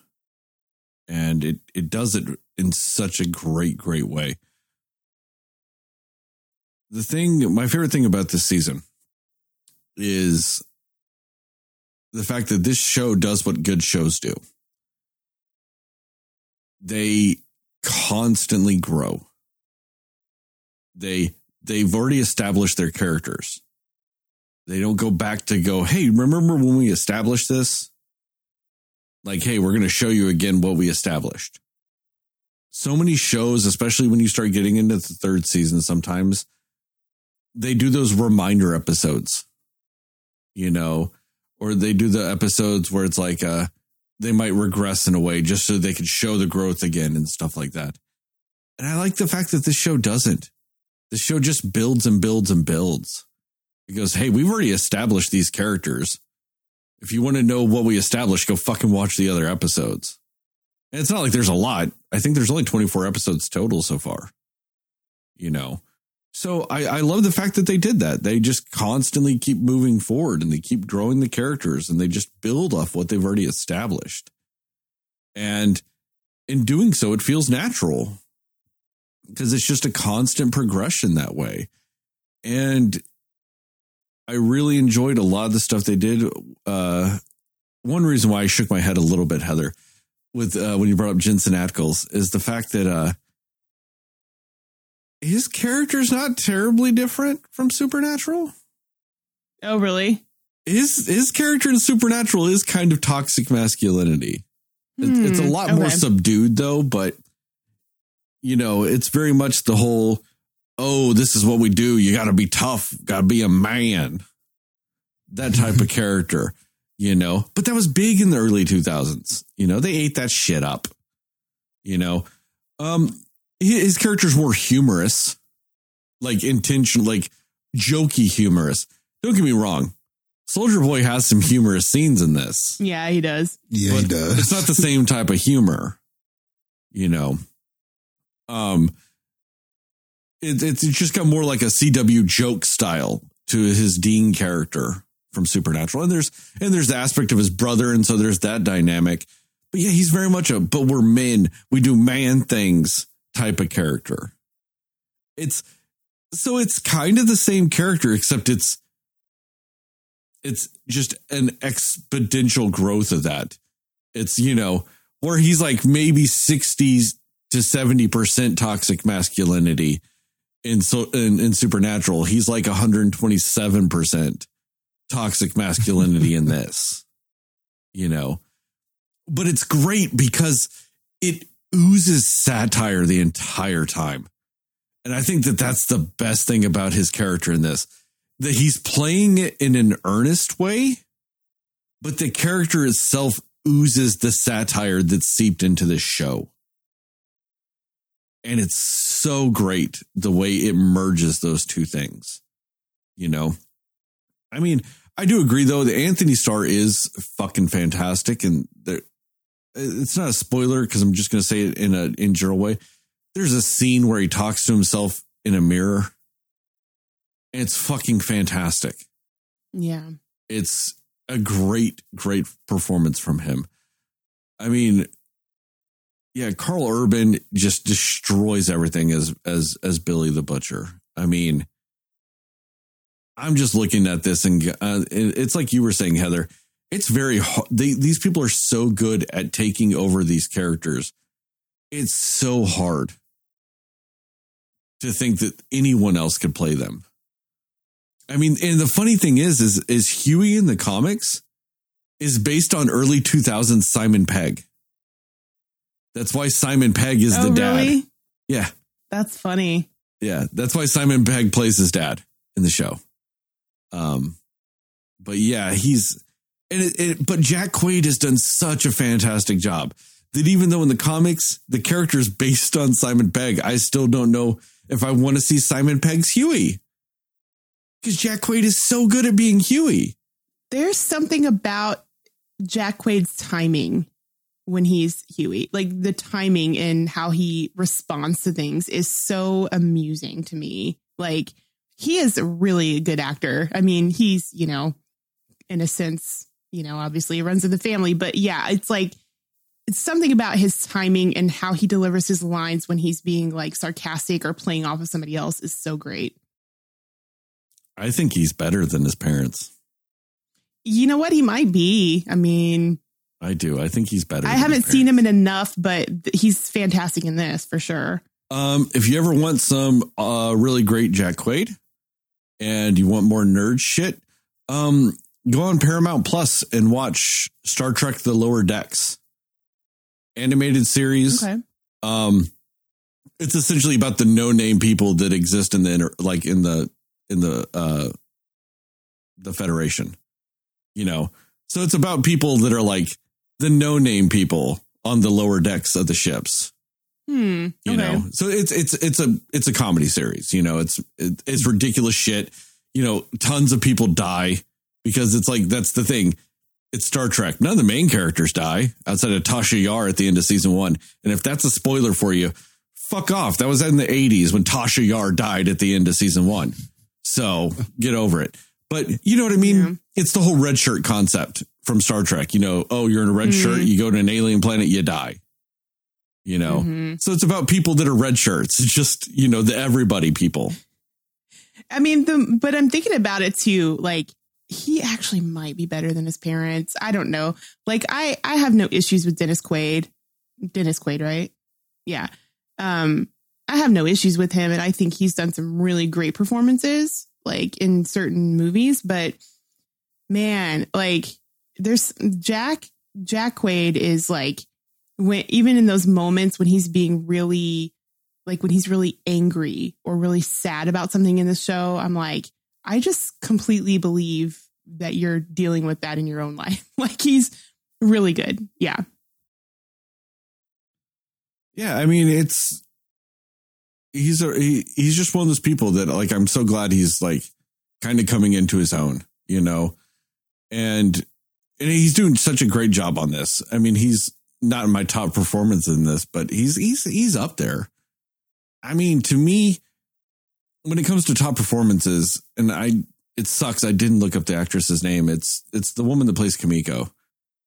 It's she does so much Karen Fukuhara. Yes. Mhm. She does so much with with a limited like character traits. You know, her character doesn't talk, you know, all these things and she does so much without doing what most actors do, which is fucking talk, Yep. you know, and Do we have the same top three performances? That might be a first. well, I mean, it's it's to me, it's it, it it's her, it's Karl Urban, and it's Anthony Starr. I mean, Yeah, that was me too. Yeah. and that's the thing is, Yeah. I I don't think there's any bad performances in the show. There's nobody in the Those sh- just stand out the most. Yeah. Yeah. there's nobody in the show that I'm like, oh, they're on the screen again. Eh. I, Yeah. everyone's been good, even if it's a small role, they're good. Yeah, You for know? sure. It's just those three. Anytime they're on the screen, you might not like what their character's doing, but you're getting a fucking performance. I don't recall the name of the lady who plays Ashley, but I really think her performance is excellent, even though she's is the most annoying. Uh, I think she's excellent in the role. I get it. It's kind of like Yeah. it's kind of like Chace She's great. Crawford as the Deep. Like you're like, Yeah. you know, the Deep is such a deplorable character, but he does such a good job at doing it, and also at being such a dumb shit. Like he's so good at it. Like I just think some of the things that that, that his character, the Deep, does in the show it is the most ridiculous and dumb thing that like he he asks some people to do some things that no normal person in in any circumstance even in a world where superheroes exist would you ever go that's a good idea to ask that question. Right. but he does. Just because he's so fucking dense. And it's great like as far as, as Yeah. it's it's great television. It's not great what he asks but it's great television. It's great it's great acting. It's great storytelling. But you know and it's one of those things though that this show like this season two well i'm in 2to um it's really it's got a really really great pace to it. Like it, those the sections that need to go like full throttle pedal to the metal like fucking in your face shit it's there. But the scenes that need to take a step back and they need to breathe and you know develop and and and, and grow those scenes are there too. And it never feels jerky. You know what i mean? It's not like a stop go stop go stop go. It's got a very nice flow to it. You know? And uh, like you guys said it's the season's a little bit tighter. You know there's not there's some unnecessary things in the other seasons and not in a bad way but there's a it feels like there's a little bit more filler. And i think the filler in this season is a little bit smarter. You know because you get like random scenes of soldier boy singing a song or a scene from one of his movies and it's filler but it also in a very subtle way develops the character of soldier boy anyway. In like an alternative like storytelling type of way. And i really appreciated those things you know? And they do it with some of the other characters too. They do it with the countess. They do it with the twins. They show them in some other scenes in the you know like a, it's like a scene from a movie that soldier boy and them were in and so it gives you a little history of the twins without just spending a ton of time on their characters because their characters are very small side characters. You don't really need a lot of history on them to get, you know, with for the scenes they're in. But it's a nice little nuanced part of it. It just adds a little depth to their story, just a little bit. And so it's just it's those those cares and those attentions to detail that I think are so fascinating and so great in this season. And I was to say what I was prepared to say earlier in this podcast was like, man, I really loved the finale of this sh- this season. I thought it was really well put together. I thought it did a lot of interesting things. And then Justin had to come in with a fucking cannonball and make me possibly second guess this. Messed your world up. It yeah. did. I've got more to say about this season, but now I can't. I have to wait. Because now that's all going to be saved for the spoiler section because Justin fucked my brain. I hope you're happy. What am I here for? What are friends for? To be a son of a bitch. Recommendations and scores? Yeah. Yeah. Recommendations and score. Justin the mind fucker, go. Yeah. Um, the flaws I think it has aside, I really do recommend this, man. I, I think that, like I said, it's an improvement over the first two. If you haven't watched The Boys yet and you're on the fence about it, and you know you've gotten this far, or or if you're like, okay, well, you know, maybe I can just wait for season three. I would say no, you need to watch it because it's the best part of this series. So if you haven't started watching it, you need to start watching it so that you can get to season three. Cause like, I feel like it's just really great. Just everything was an improvement. We already talked about the characters. The, the battles in this are an improvement. The, you know, like, it, I mean, just every aspect of it, even characters like Black Noir, who you you really didn't get much of them in the in the i- i- of him in the first two seasons but even in this they spend a little more time with him and they find an interesting way to really tell his story that I, I think is one of the like gems in this, you know, is how they told his story. Yeah. Um, it- just to go off that, it is one of the silliest things too. Yeah. And it's a testament to the show that they could do something as dopey silly as what they do with Black Noir's his like his part of the story, but it fits so perfectly. It is- yeah. is not a detraction at all. and it's crazy because vis- what you're seeing during that explanation of his origins and everything what you're seeing visually is is a complete contradiction to how you feel watching it.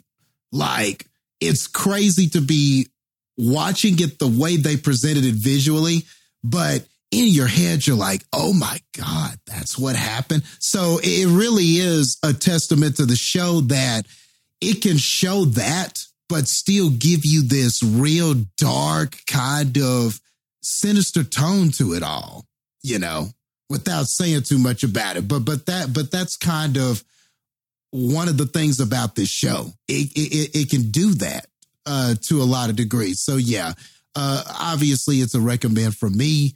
Um we're gonna go with uh man my score i'm, I'm like how many points should i take off for some of my uh my minuses uh at the end. Yeah the only thing it really i can say is that the only flaw i really think it has is that like i said if a few decisions were different when it got to the end i think it could have been stronger. Um and now some of that now i'll preface that with some of it might depend on what happens in season four but I couldn't help but feel a certain way about the way that they did certain things um, at the end. But overall, I I liked the ending and some of the things that it sets up. Uh, so anyway, blah. with that being said, we're gonna go with. I still think it's good enough to have an A. So we'll go like, but like we'll go in the lower A. So I'll go ninety one. Um, we'll go ninety one um exploding out of somebody's body after entering their anus out of a hundred. He didn't enter the anus though. Oh, it was. It was the penis, wasn't it? My Yep. bad. He entered the My bad. urethra. Yeah, kind of mixed up my holes there. But yeah. Out of a hundred. Heather, go. just so casually said that. um I so I will cautiously recommend this and I say that because obviously I don't think it's something for kids to watch. Um and I I don't think highly disagree. of course you do. Fun for the Um, whole fucking family. And um Oh God. and I think that if if you're somebody who has a hard time watching violence or watching injustice where there's no justice that comes about from it, like if those are the hard things for you to watch, I don't think this is going to be for you. Um, I know, I know many people that are just like, you know, if it ends in a bad way or if there's only bad things happening and you never get the the right thing happening, they just it, they can't watch things. So I, I cautiously recommend this if you can handle those things and obviously the the violence and the the sexual content and things like that. If those are things that you're okay with, I do recommend it because I think it's excellent writing. I think it's fantastic acting. Um, I think it, it's just it is. I will say it's one of those shows that I feel like the character development they do in the short amount of time that they have. Like I think we get so much character development from most of these characters like in 3 seasons and some shows it takes them like 10 seasons to get that, you know, and I think that that's a real testament to the writing of this show.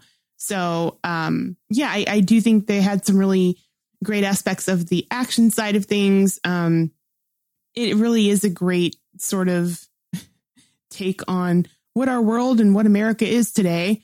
Um, and you know, I just think it's it, it explores the human condition in in a way that you don't necessarily expect to like have it hit with you. But yeah, I, I think it, it is it's really good. It's really good. Um, I'm trying to think. Um, I mean, and really, my only thing with this is as much as I think it's a great show, every like when I end this show, when I stop watching this show, it doesn't leave me with like a good feeling like of man, this is so like awesome and whatever because you just watched a whole bunch of people just do terrible things. it leaves this feeling of like, hmm, this is going to be, get a little bit crazier next time. And I know it, it's going to get worse, you know, and, and that's the feeling they want you to have. So I, I, the reason I have that feeling is because I think that that's what they're trying to do with it. But it's just weird to feel that way. Like it's just such a heavy show that kind of can weigh on you. At least for me, it was, it was kind of, can weigh heavy on you just because of the content of of it and I've kind of powered through like 3 seasons in a week so it's it's been a lot but I don't know I just I would say probably because of those reasons I'm to go with um I'm going to go with 80 um you know getting your arm getting your body ripped off of your arms um when you're only a curb off the curb a little bit out of a hundred. 80? I have been never been offended by a score as much as that one. Oh boy. I mean, or except for maybe y'all score about on the visit. Oh, I betrayed. thought I thought you were going to say about Kroll. Don't don't even bring that up. but I, yeah, I give it. Yeah, I and I think that that's just because of Yeah. how heavy it is hmm for for me to watch, but still excellent. See, you know, I like to think that this right here is why people listen to the show and why we do this show. Because Heather's like cautiously saying, like, hey, maybe you should watch it cautiously. I I completely stand behind what I said. It is fun for the whole family. I think everybody should watch this. If you don't want your kids to grow up to be a dick, show them the show. Teach them to not be a dick with it. Use it to educate. And I, I completely stand behind that statement. I also stand behind the fact that, you know, I completely disagree. This is the type of show that when you're done watching an episode, you go, fuck yeah, great. You get pumped. And I love it. And, you know, Justin, I think I'm going to hurry up and say this because we, we need to talk about this finale here. Um, no, I recommend it. It's great. I recommend the, all of it, you know, and if you're bored, read the comics. They're a lot different, you know? So, you know, but, uh, yeah, the show, I, I recommend it. I think it's great. I think it's one of the better written shows lately.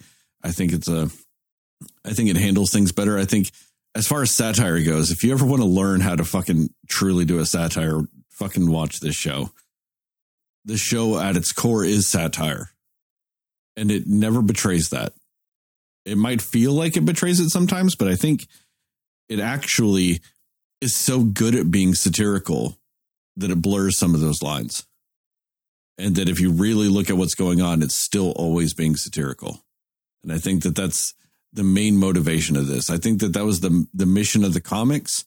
I think the comics loses its way more uh more than it should at that regard, at being satirical. The show doesn't.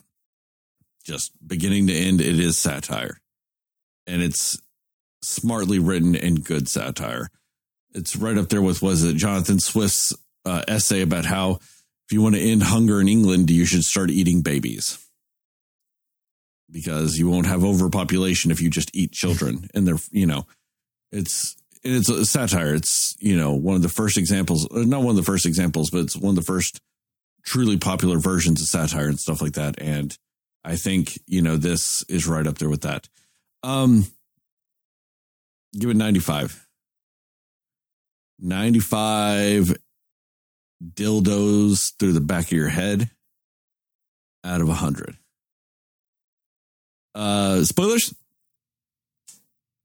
Yep. Spoilers. You know, I had plans to start this section differently, but that's out the window. All right, Justin, let's go here. All right. So, are you, when you're saying this is like Stranger Things season three, are you implying that it's because you essentially get a character more or less dies and another character ends up in a coma? Kind of like Um, Stranger Things. Damn. Like, I didn't realize how similar it was. Yes, but that is kind of what you get, huh? Yes, those are elements. But my main gripe with it was I was going to say is that that big confrontation happens at the end. Everybody lives. Like everybody lives. And then the character that you killed, Black Noir, that happened before the big fight. So, you know, that character really didn't get, he didn't even get that face off moment with Soldier Boy or anything like that. And just when that character got interesting, he's dead now. Then all the other characters in the in the battle, nobody nobody died. I thought at least, okay, Queen Maeve is probably gone. You know, especially the heroic dive and grab Soldier Boy out they went. He exploded and she's alive too. And I'm like, okay. So for me, did I enjoy all of that? Yes. The final confrontation was good. All of it was fine, but I can't criticize something like Stranger Things for not killing anybody. And then this kind of did the same thing. I mean, I to me, it just did the same thing. You know, it killed a character that we felt like was expendable. Like, you know, we killed the Eddie kind of character, and then everybody else got to live, you know. Um, and I don't know. I think that confrontation probably could have warranted a death. I, I I think somebody should have got it at the end of that, you know. That that just seemed like a big final confrontation for everybody to just survive. So, you know, that's just me. I kind of agree with you a little bit, Justin. I think this is my theory with it, though. I think they're intentionally saving them because in the end, the the final confrontation of this season was not with Homelander. It was with Soldier Boy. I think they're saving people dying for season four because I think they're saving them for Homelander to kill. And I'm not even talking about in the last battle of the season. Like at the end of the show, I think they're saving him for him to just start murdering them in season four. You know what I mean? I think that that's why they're doing it. Now, I'm basing a little bit of that on the comics, even though it's not technically Homelander that does it in the comics. Um, and the reason, and I, and as weird as it may sound, to me, the Black Noir death was incredibly surprising, especially when it happened. Uh, this is going to be a big, major spoiler for the comics. So if you don't want the comic spoiled, don't listen to this. Jump forward like, I don't know, 30 seconds, whatever. Uh, Black Noir in the comics is a clone of Homelander Hmm. and is a mentally deranged clone of Homelander and actually does a bunch of shit to people. Um, and it's intentionally to make Homelander feel like he's crazy because people are like, no, Homelander, I saw you do this. And he's like, I, I didn't do that. But they're like, they'll have like a picture of it and they'll be like, see, no, that's you, Homelander. And he's just like, fuck, I, I don't remember that at all. It's to fuck with him. It's to keep Homelander in check. And then on top of that, he's got powers like Homelander. Um, in the comics, I think also, if I'm remembering correctly, it's not Homelander that rapes Billy's wife. It's the clone Black Noir that does it. So when Billy's like, You raped my wife, Homelander's like, No, I didn't. Because he didn't. And it's to fuck with him. Um, so, and we knew Black Noir wasn't that in the show. I mean, we know that because you see him younger, you, you know it's a black man. But like I said, it's a very integral part towards the end of the comics. Like he's a main character towards the end of the comics. So Black Noir dying to me was incredibly surprising. Because I thought he was still supposed to be in this something that was meant to kind of keep Homelander in check a little bit. And then when Homelander just fucking murders him, I'm like, oh, that's not the case at all. Yeah. So- and I just think it was disappointing. Like, if you were going to kill him, cool. But damn, man, it would have been nice if he had gotten a face to face, all of that, that whole story. And the story was amazing. Like seeing his favorite childhood characters at this restaurant. I forget the character's name. Um, Bucky. I can't remember. I, I don't know why I want to why Bucky's coming to mind. But anyway, seeing his childhood characters come to life in his mind, and then they all depict events that actually happened, and you get to see what happened with him and everything with Soldier Boy and all of that. Man, that was great because you're sitting here watching an animated cartoon with these caricature caricature characters and the violence and everything's happening and you're thinking about this actually happening to a person and whenever like you know um soldier boy bashes his head in with the shield and a piece of that brain comes out and you realize oh this is why black noir is like this. All of that was wonderful. And he's and he's sitting there and there and there are all these scenes with these with, with these with these characters in his head telling him you gotta face him you know you gotta you you gotta stand up to um soldier boy.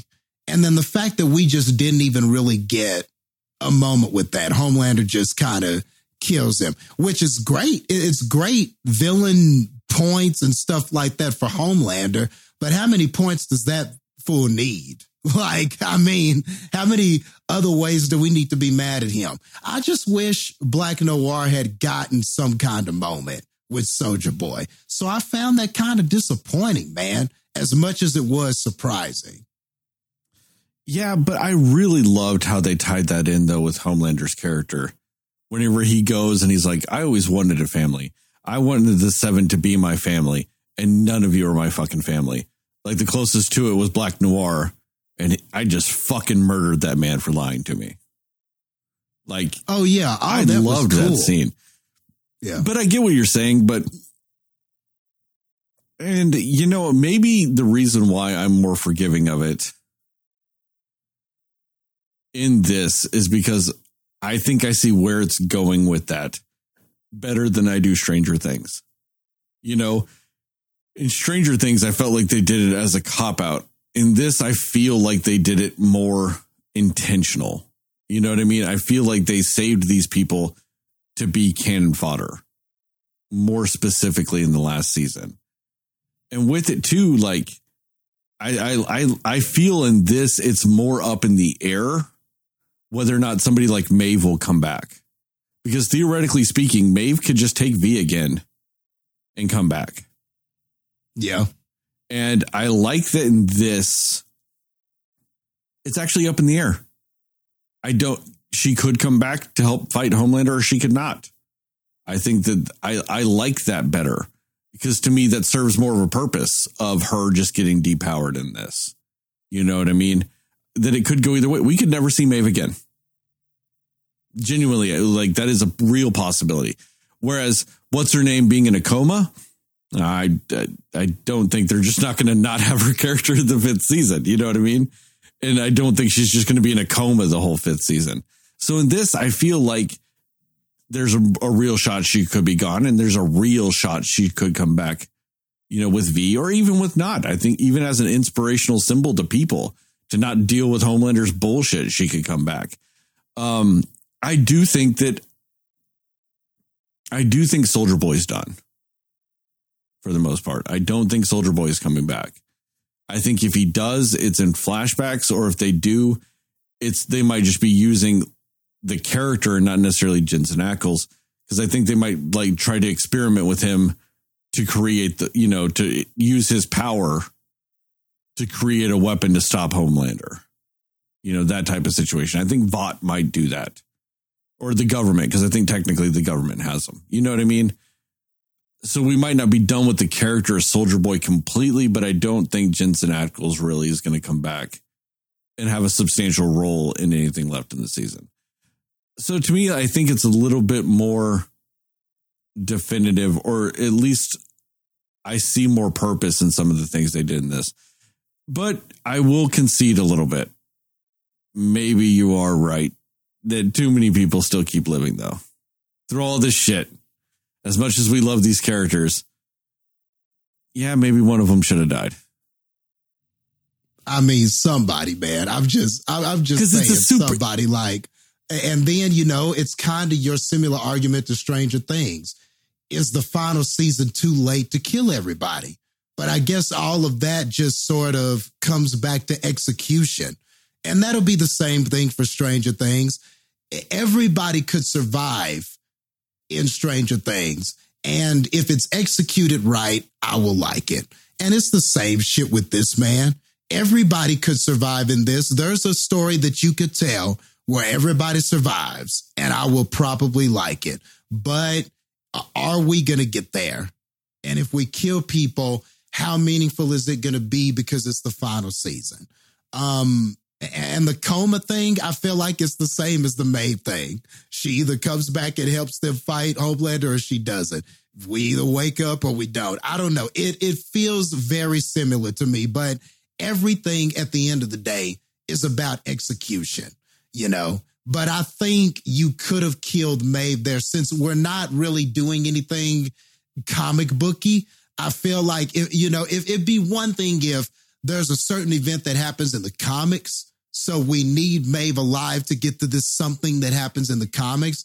But from what you're saying, and just even from doing those little um the, the little Amazon Prime extras where I'm reading how different this is from the comic. This is such an abandonment from the comic. So I really feel you needed to kill somebody in that battle, you know, to really just give it that, to really put the icing on the cake. That to me prevented it from being perfect. And if you were going to kill Black Noir, why not kill him during that?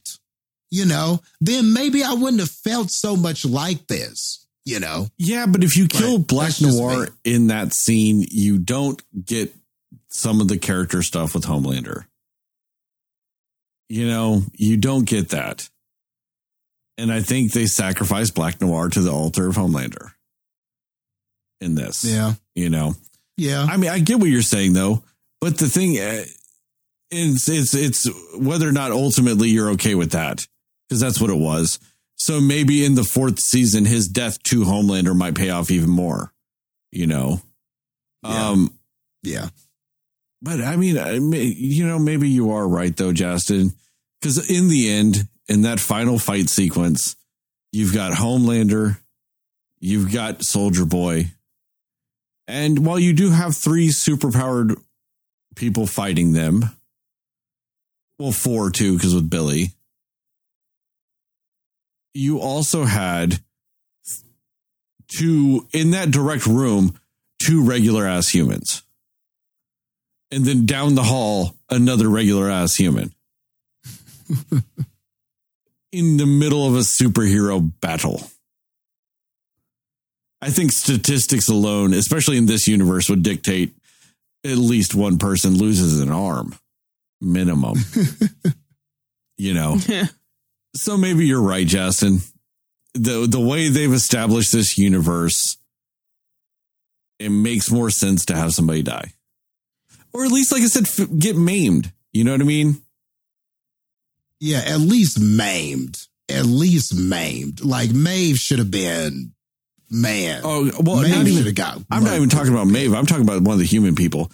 Wouldn't it have actually kind of made more sense because they kind of crippled Frenchie a little bit at the end of this?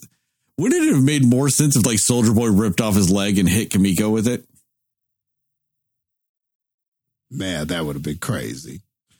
You know, But but but I get what you're saying. Yeah, just something. I mean, that just felt a little soft to me, man. Like I was like, everybody lived because at first I thought, okay, Maeve is gone and maybe Soldier Boy is gone. Then when it's doing the montage at the end, I was like, okay, so Soldier Boy's in the tank. Okay, you know. And I hope he's I hope he's not gone. I really hope you're wrong about that, bro. I really want Soldier Boy to come back. I want some more Soldier Boy bullshit. I wouldn't So hate it. I hope. I So when I it. saw him alive, I was like, oh shit, he's gonna be alive. Okay, maybe I'll get some more of him. And then it's going, and then it's going. And then I see, and then you know, it's with Starlight, and then Maeve walks in the room with the eye patch, and I'm like, she lived too? no, I You will know? say this: Uh, and I was like, everybody lived. Okay. as much as much Okay. as I liked the fact that Maeve lived because I did like her character in the show. Yeah. So, like in my character connection way, I really liked that she lived. But even on my second rewatch of it, I'm like, how the fuck did she live? She Yeah. fell like what? They've established that the the Vought building is a minimum of 80 some stories. Mm-hmm. She fell at No- least no powers. 40 of those with no powers. Yeah. Yeah. And all she got was a broken wrist and like a bruised face. Did she just curl Yeah. up in a ball and land on Soldier Boy? Yeah. And it would have been perfect for her to die, man, because she got her moment. That fight with Homelander, man, that was like some Wonder Woman Superman shit. You know, we like, you know, eventually Superman will win, but Wonder Woman is going to get her licks in. You know, Wonder Woman can bludgeon that fool.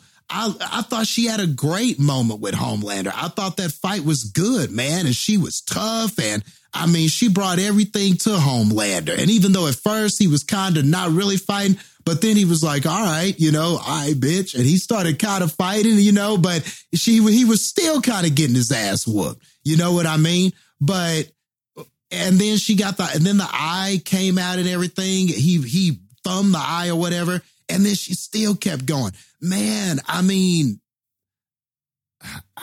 why let her live if there, what stronger moment than that is she going to have? I mean, we'll see.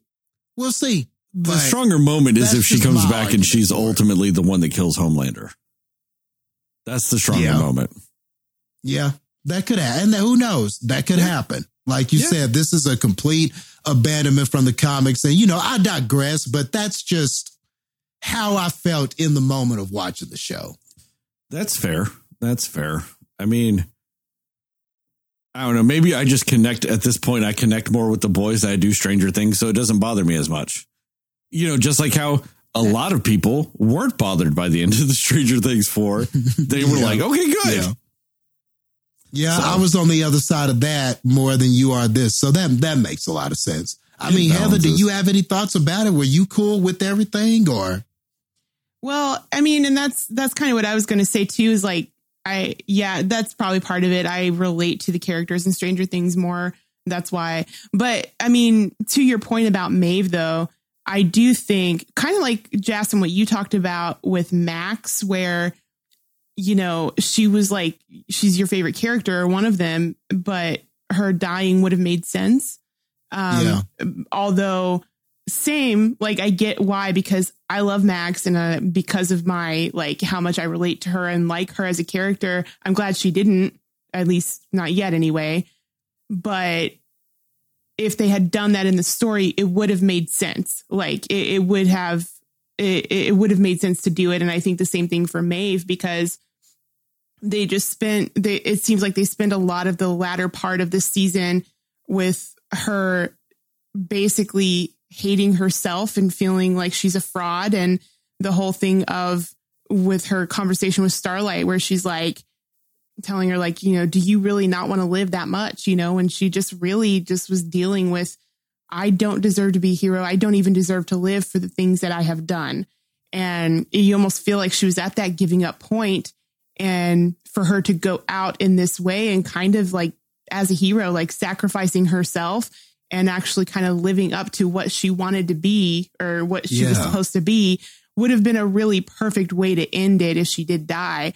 But I understand what you mean, Sterling, because I like Maeve too, and I'm not upset that she's alive, but I'm surprised because it would have it with the story arc that they did with her, it would have just made sense that she did die.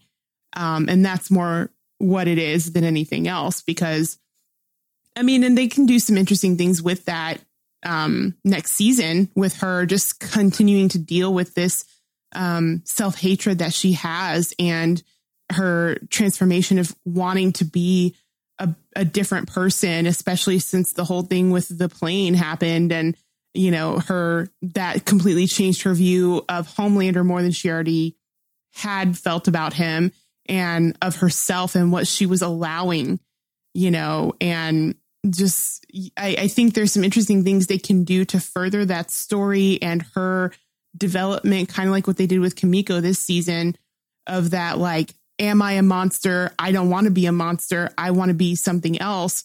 They can do that with Maeve next season. But again, it would have been a beautiful ending for her if she did die in the way that we thought she did before we see her come back.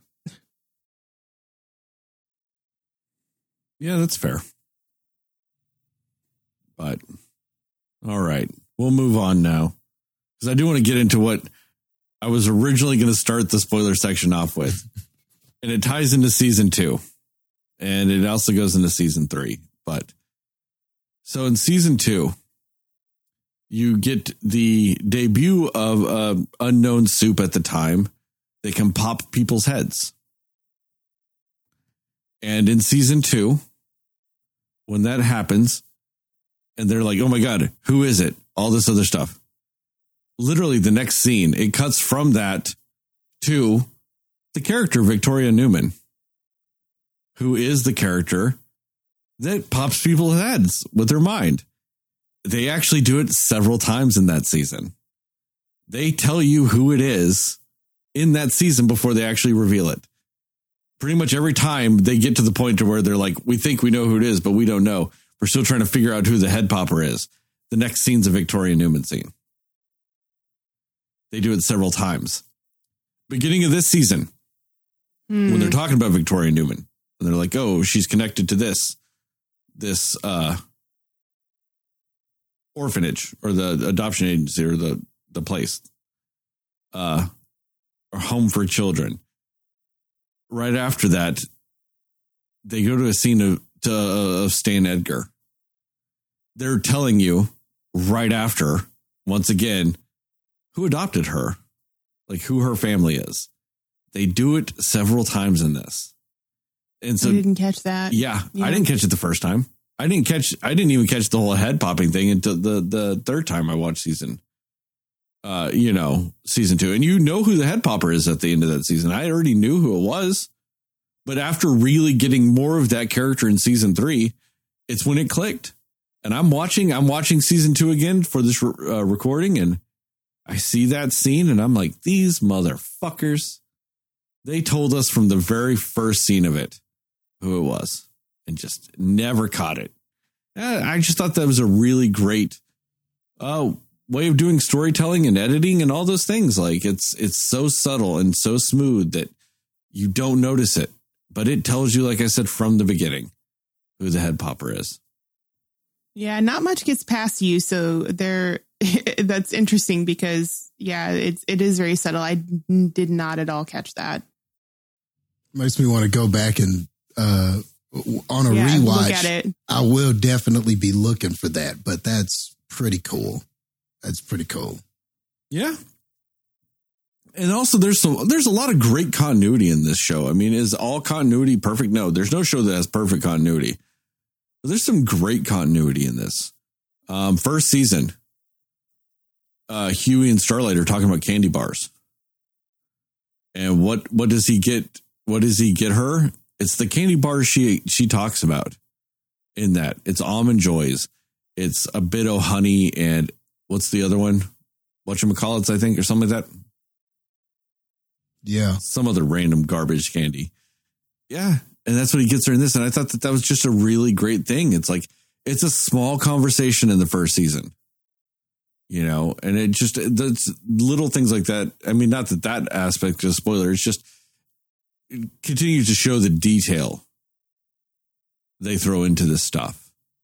Or like Um, Kimiko sitting there folded and making the origami like her brother was, you know, Yeah. continuing to do that.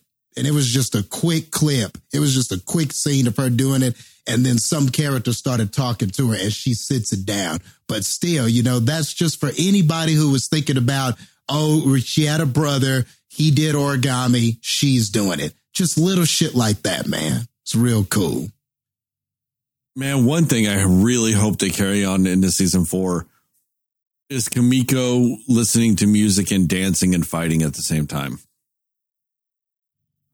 Yeah. That scene in the lab at the end of this season when she's listening to Maniac and she starts doing the dance and she just starts Yeah. murdering people.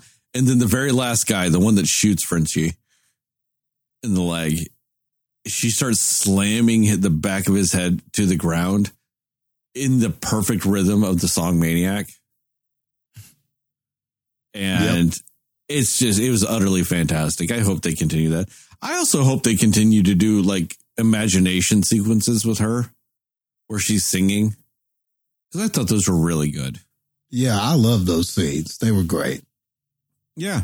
It's one of the first time a show's done essentially a gigantic musical number in, in the middle of a show and it actually makes sense. It worked. Yeah. Like it was just and it's just a fun little scene, but it totally makes sense character wise and even story wise. So I thought it was actually really good. Um one of the things though with this season two that I, I, I really liked is you know, I like the fact that they made Soldier Boy uh Homelander's dad. I thought that was a really cool like little thing. It's a big, big, big change Crazy. from yeah. the comics. Home I didn't or- see that coming at all. I didn't see it coming. It was a complete surprise. Yeah, because I mean, Soldier Boy in the comics is just a little bitch. He's like an exaggerated version of Captain America. He's just like, oh, golly gee, I should do this, or let's do this, guys. Like, that's Soldier Boy in the comics. You know, so in this, when he's all him, you know, toxic masculinity embodied, you know, uh, I mean, even even down to his powers, man. Bottle, you know, bottles everything up and then explodes, kills everything around him, and then the cycle just repeats. You know, all of it was there, bro. and then just Tight. continues on. Yep. you know well you can go even a little bit further with it too because they even explicitly state in this that essentially it's bottled up ptsd like Yeah. even just a little bit further like even a little bit more specific it's bottled up trauma. Hmm and that's what leads to it you know? That's a fantastic little bit of it.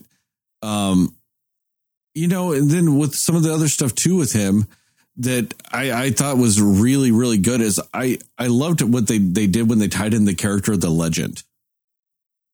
Oh i loved paul reiser as the legend i fucking loved him as the legend the legend in the comics and a little bit in this is he's a stan lee uh character so the way they do it in the comics is because it's uh, an older series. that came out in the early 2000s is when it started. Superhero movies weren't really a big thing. So what Vought did to spin their narrative and to get people to love the com or love the characters and to buy toys and merchandise of the characters was they put the stories into comic books. So if they wanted to tell the story about how Homelander, you know, stopped this villain from doing this, they wouldn't just come out and make it like in this in this universe they'd make a movie off of it. Kind of like how they did to show how they beat Stormfront. In the comics universe, they would go to the legend and have him write a comic about it and release the comic book telling the story of what happened. And so that's what the character of the legend is. And so the the the legend knows all these dark dark secrets because he's the one that had to write the cover story for him and all this shit. And I liked how in this he was kind of like a talent agent. He was a manager. He would, you know, get them gigs. He would get them in movies and shows to tell their stories in movies and shows. Kind of doing the same thing. He was a producer. That's what he was. And I, oh, he just had some of the best lines. Like I truly loved that line when he was like, I don't remember what actress he was talking about. He's like, I was balls deep in this actress. And Marlon Brando was balls deep in me. And Hughie just kind of gives him a look and he's like, What? That's gay now? Who cares? Like, I just really loved like some of those things, you know, just the, some of the, the little lines he would do in there, you know. He's like, whenever, you know, Homelander was, or not Homelander, when Soldier Boy was having sex with his maids. And he's like, There have been two Jacquelines in that bed, you know. Or, Yeah. or when he's sitting Yeah. there, he's like, and, and but even then, there was like some really smart jokes about it too. And he's like, you know, I can never fire them now, right? Yeah. I, that one was the one that I thought of. Yeah, Even like when he's just saying, like, whenever I think it was Hughie that was like, um, oh, that's an interesting nickname. And he's like, it's not a nickname, it's a status. like, that was cool. yeah. No, it's just it was really great. I, and I th- I loved the way Paul Reiser played it. I thought it was fantastic, and I just really loved that character. And it's just I love it's once again it's a big change from the comics, but like I said, the character itself is the same. Like the purpose of the character, like those aspects of the character are the same. So I I really loved how they tied that aspect together. You know. I also really liked uh the way they showed that like they showed even further in this like a, or a, a common theme I should say through all of the boys is like the whole disgraced heroes or the older heroes or the just the no longer popular heroes are essentially treated the same as as kid actors like it's or just actors from old shows you're doing cons you're doing this you're doing that you're just scraping by on your old popularity to get something and i thought that Yeah. like the the child actor one it really is the the mesmerizer from the first season and i love that they had haley joel osment play that character like Yeah. arguably one of the biggest ki- kid actors of all time. You know, I mean, he's he's essentially got fucking Shirley Temple status. I mean, nominated for an Academy Award as a child, and He's just one of the best of them. Yeah. and then put into everything. He was in Pay It Forward. He was in Country Bears. I mean, he was technically in Stanley Kubrick's last movie, you know, with AI. You know, he just he was everywhere. And then the world forgot about that man. You know, And he was so good too. and he's making a He comeback so too. good. He's done. He's been doing stuff Yeah. now, and I and I like that. But I, I, but of course, like it's so great that they had him play that character who was a kid star superhero, and they're just now forgotten and shit. You know, and I liked how they did it with the twins in this in this season. You know, they had some popularity in the sixties and seventies, and now they're kind of just fueling off that. They don't you know, they're so over all that shit. They hadn't even used their powers in years, Yeah. but they're still skating by on that shit, you know?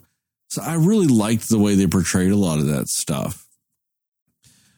I like the way that they've, I like the way they've done Vought in this show, where Vought is just synonymous with American corporate culture. You know, when it benefits them, back the blue. When it benefits them, Black Lives Matter. When it benefits them, you know, be brave like Queen Maeve. You know, Yeah. And all those slogans and all that stuff. Or when they went to the amusement park and there was a BLM, BLT sandwich place, there was a woke walk yeah, station. I just found all of that hilarious, but it's so kind of true about just how even those causes are just being corporatized. And that's what it feels like. Like when you watch TV now, when you see things now, uh, uh, you wonder is any of this genuine at all, or are we just taking advantage of the political climate at the time? And the boys is great about showcasing it without necessarily taking a stance on it. It's just showing this is what is happening, you know. Oh yeah, I mean, what was? I want to say it's the first season. Maybe it's the second. I, like I, I've seen all this shit like so quickly. Like I watched it all. Then when I binged it to like watch it all this for this and stuff, it all bleeds together. But one of the seasons when A Train does essentially the Pepsi commercial that Kendall Jenner did, there's like the the Black Lives Matter commercial where it's like, hey guys, the police and people shouldn't fight. Drink a Pepsi, and he did it with A Train or A Train energy drink. Yep. You know, yep. and I love because and I loved the way they did that commercial too, the fake commercial in it.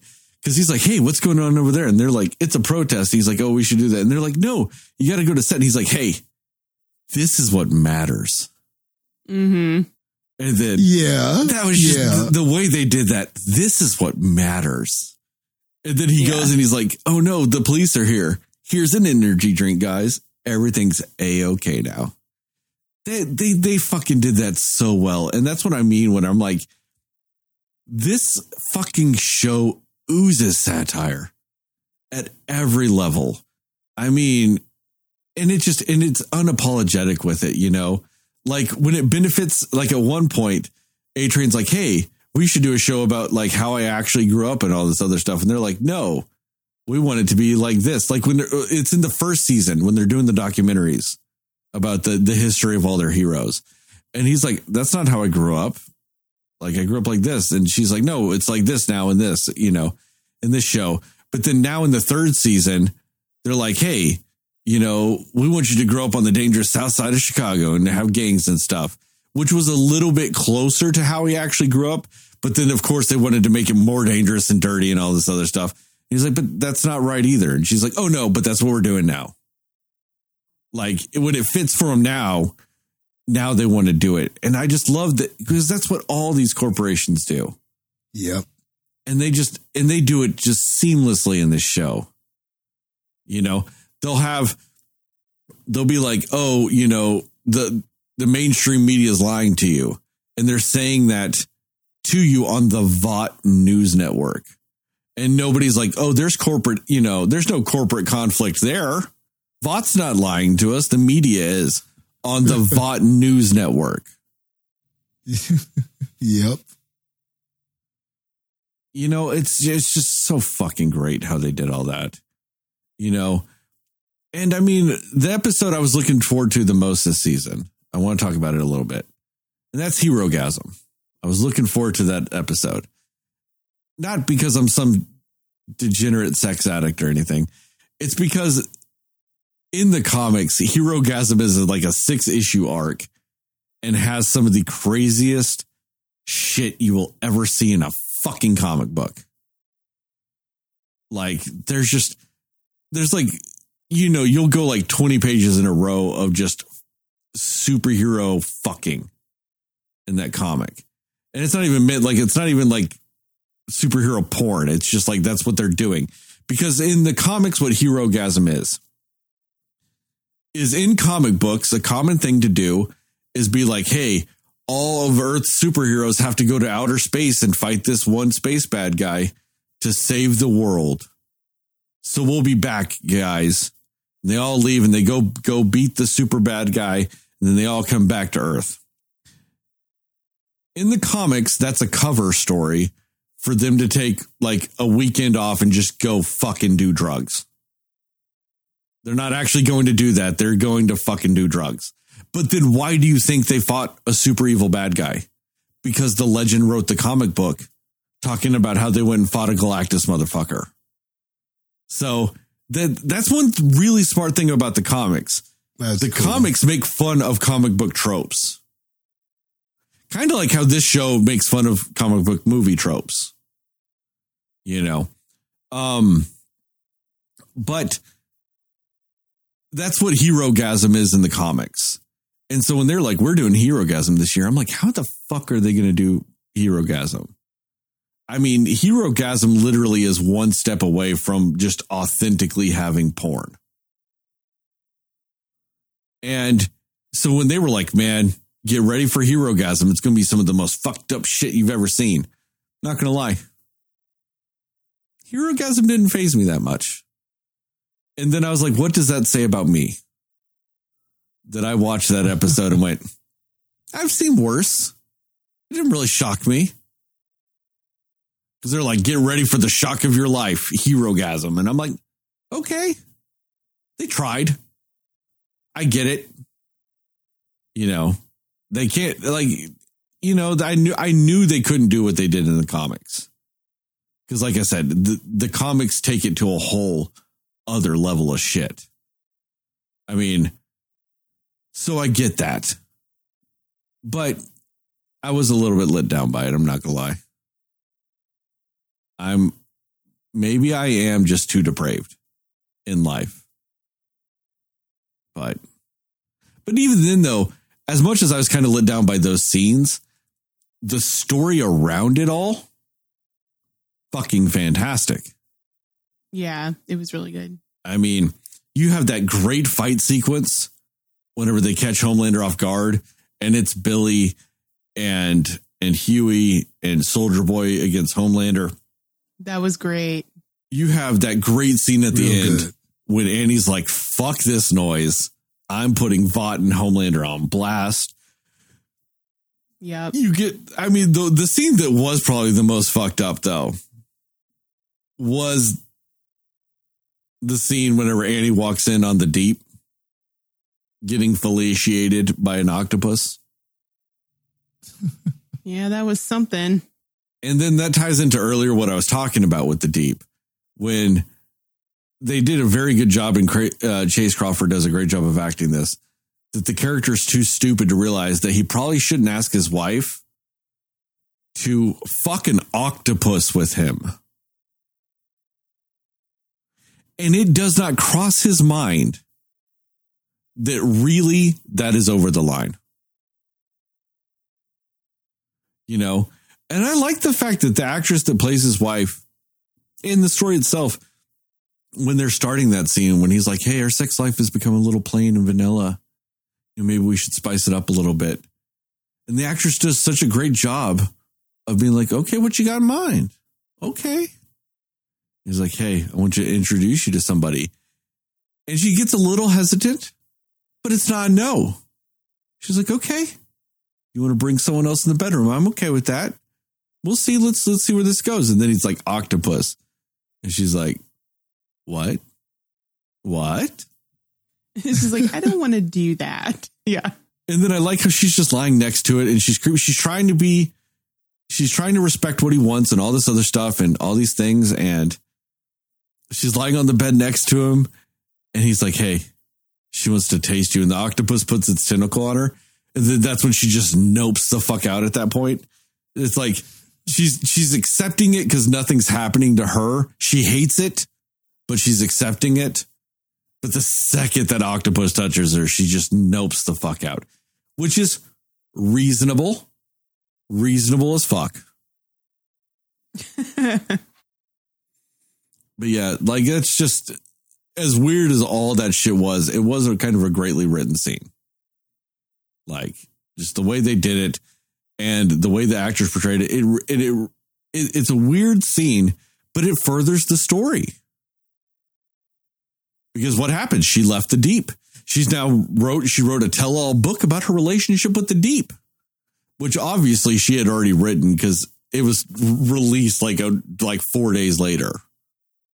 She's on talk shows about it. And you know, it once again goes back to the deep is now he's alone and eating ding dongs. Which is a common theme for his character.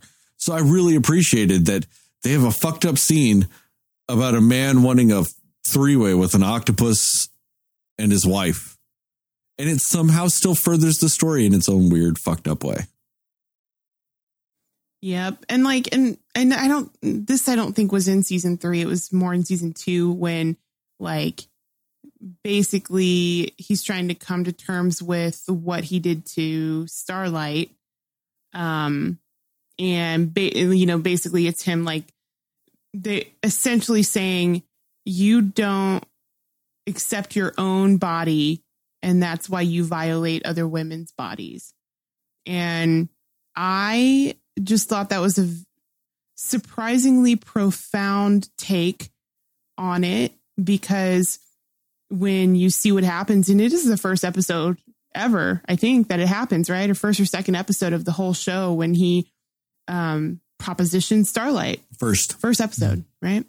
Mhm. um you know and so it's still this this thing it's still a a story it's still a thing in the back of your mind throughout the entire show because they still have aspects of both of those characters dealing with the fallout of that and that take on it was just surprisingly profound to me where it made me feel like hmm so he's not just this I mean, he's entitled. He feels entitled in a way, but sort of like what Sterling was saying.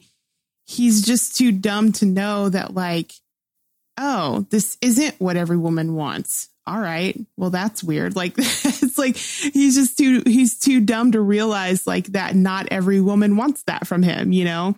But um, at the same time, like that whole aspect of like, no, he can't accept his own body. He can't even look at it. He's he's not okay with himself and that's why he's doing that to them and i just really appreciated th- that perspective that they brought in on that because it's a hard topic in general you know with sexual assault and but to actually tell it or show it from the perspective of the person who um was the not the victim um and to see like what is in their mind, what is in their mindset. And and not that I'm saying like, you know, we should sympathize with all people who sexually assault people. I'm just saying like it was just something that surprised me that brought a deeper understanding and actually more um depth yeah to the deep you know like he you you actually do feel like oh there's more to him there is more to him than what we're thinking. And um, it, it, was interesting because it's just not something that you're ever like, I'd love to know more about this guy who sexually assaulted somebody. but in this show and how they write it and how they write him as a character, somehow you're you're like invested in seeing how he's going to grow and learn and whatever from this. It's interesting. But but no, yeah, like it's carried on, and I agree. I think in that that whole episode, that was one of the uh, weirdest and most disturbing things that they showed in that one episode when he's with the octopus, and you could tell that like Starlight was, um, I think at least in my mind, I'm thinking she thought that was another girl doing and like that she that he was trying to make another girl do the same thing that he made her do. And and then just see that and take the opportunity to be like yeah i'm taking evidence of this. Like and i love that she was just kind of like that with everything too like even with homelander when she's like recording their conversation and all this stuff like i'm like she was smart about it like she she was she did exactly what she should have done in those situations i think you know but um but yeah it was i just wanted to bring that up because it was a very surprising thing that they put in for this character that I didn't expect to appreciate the way that I that I do. So Justin, what about you? What are some more spoilery thoughts for you? Um uh yeah, just um really it's just really about the the growth of a lot of the characters. Uh, we already kind of discussed Black Noir a little bit, and then you guys talking about the deep and all of that stuff was good. I concur with a lot of that stuff.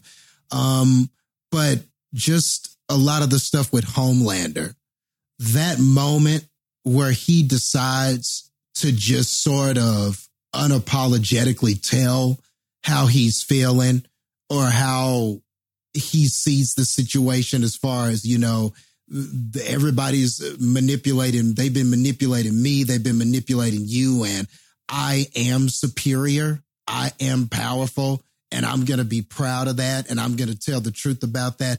That whole i'm not going to be persecuted for being powerful and i'm superior and i'm the hero i'm superior and you people need to listen to me and appreciate me.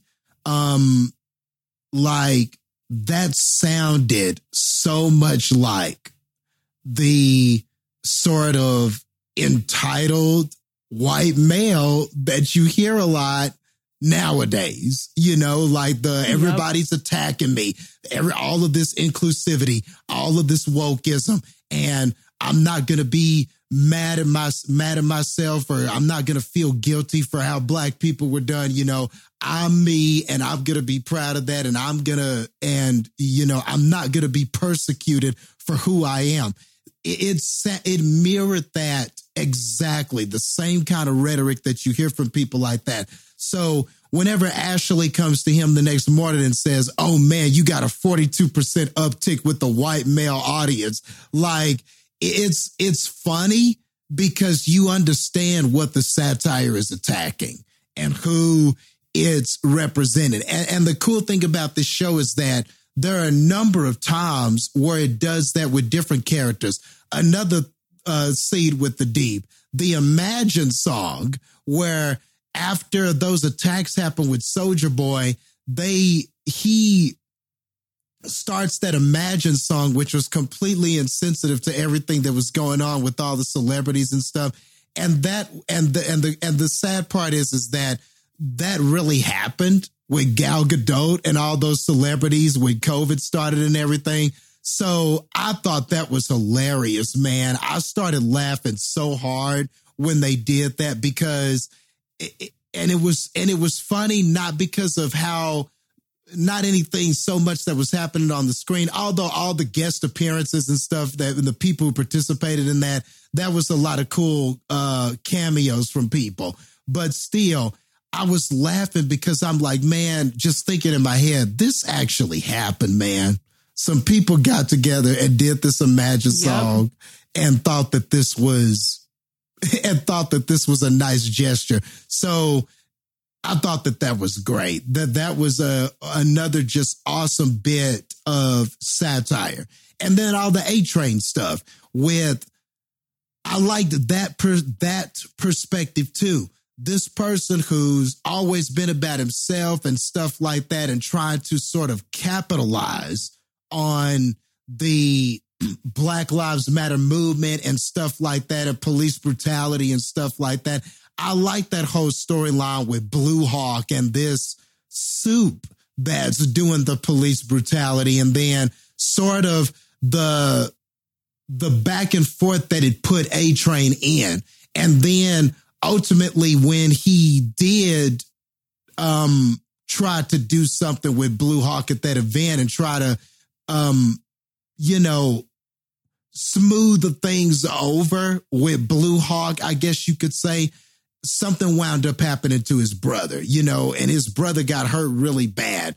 And and then uh, just the back and forth of all of that, him killing Blue Hawk, but then his heart um basically almost basically almost stopping on him and then them saving him with the heart of Blue Hawk, the very person that, you know, this was all about in the first place. So that was some awesome, just ironic, just crazy shit. You know, so even that little side storyline uh was was cool.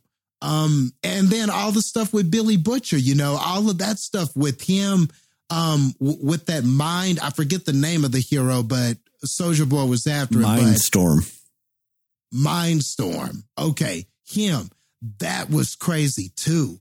Going back and seeing everything that happened with Butcher and his brother and how Butcher left and his brother committed suicide, man, and just and you can see how Butcher's father tied into all of that, which there was a lot of daddy shit going on with a lot of the characters. You know, Soldier Boy, Homelander, not having a dad and then wanting to be a dad and then all the shit with Butcher. That's a big tie in to this shit too.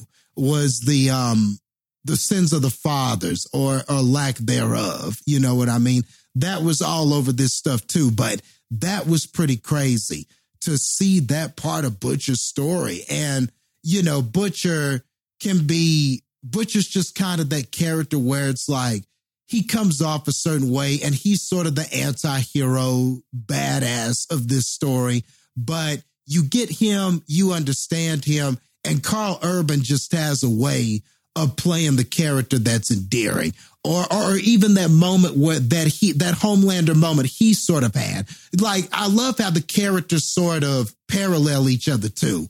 Um, even though they hate each other, they parallel each other in a lot of ways. And I like how he's looking at the TV and Homelander's talking to him in his mind, going, Oh, you're really going to shoot up that V?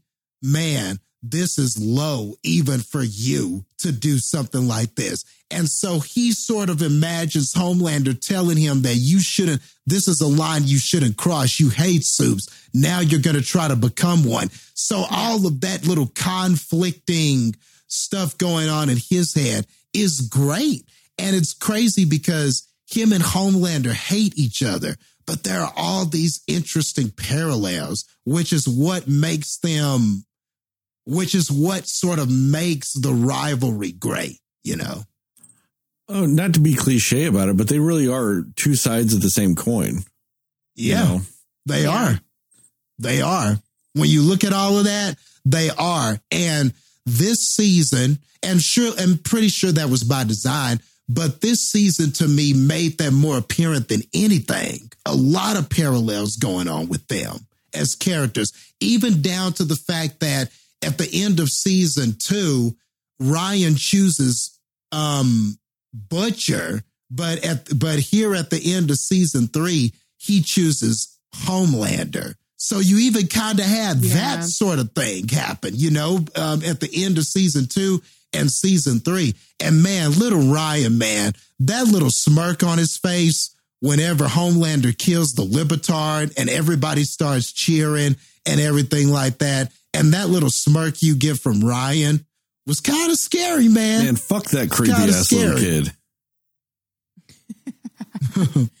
I mean, I think some that that's true about Billy Butcher's character. Like, it, there's just so many layers to him. I actually really, really like his dynamic and his relationship with Hughie, and like just seeing how he very much is like sees that as like his little brother, you know, and why he just definitely wants him around and why he relates to him and has a pull towards him is because of that.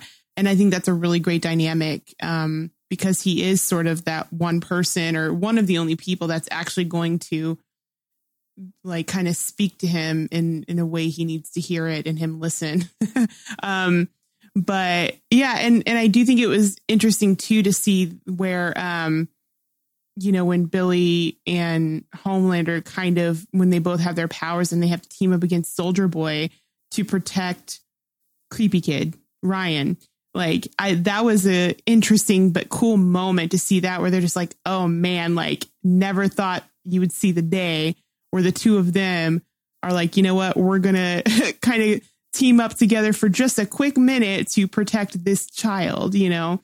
And even the whole relationship that Billy has with Ryan is so messed up and kind of heartbreaking because it's like he I'm glad that they did show the side of him where he's being um kind to him and he's he's investing in him and he's trying to be kind of like that parental figure that he needs for his wife's sake you know? But then just knowing in the back of his mind how much he kind of in a way resents him so much for what happened to his wife and the fact that it's like you're not even my child and just how much that has to like anytime he looks at that kid just thinking about how you know his wife was raped and then how his wife was killed. Like it just all of that is it's such a messed up dynamic and relationship they have but that was really interesting to explore as well because you just I didn't know at any given moment where that was going to go with the two of them. And I was just waiting for the other shoe to drop with that because it was only so long that he was going to be able to be that guy before he was just like I hate you for what you did to my wife, you know. Yeah, and the fact that the kid is a soup. So there's all these conflicting things with that. Like he wants to end all soups. He just feels that the only way to really get past this and advance is that they all have to meet their end. And that would include Ryan. You know what I mean? So there's so there's some conflict there with that. And I do believe Butcher does care about Ryan. I think he wants to care, but there are just all these conflicting things. And then the crazy thing about Ryan is Ryan is a naturally born soup. So that's another layer on top of Yeah. this that sort of makes him unique to all of this is that to my knowledge that's the only natural born soup right? That we have? In the show, yes. okay. In the sh- so yeah.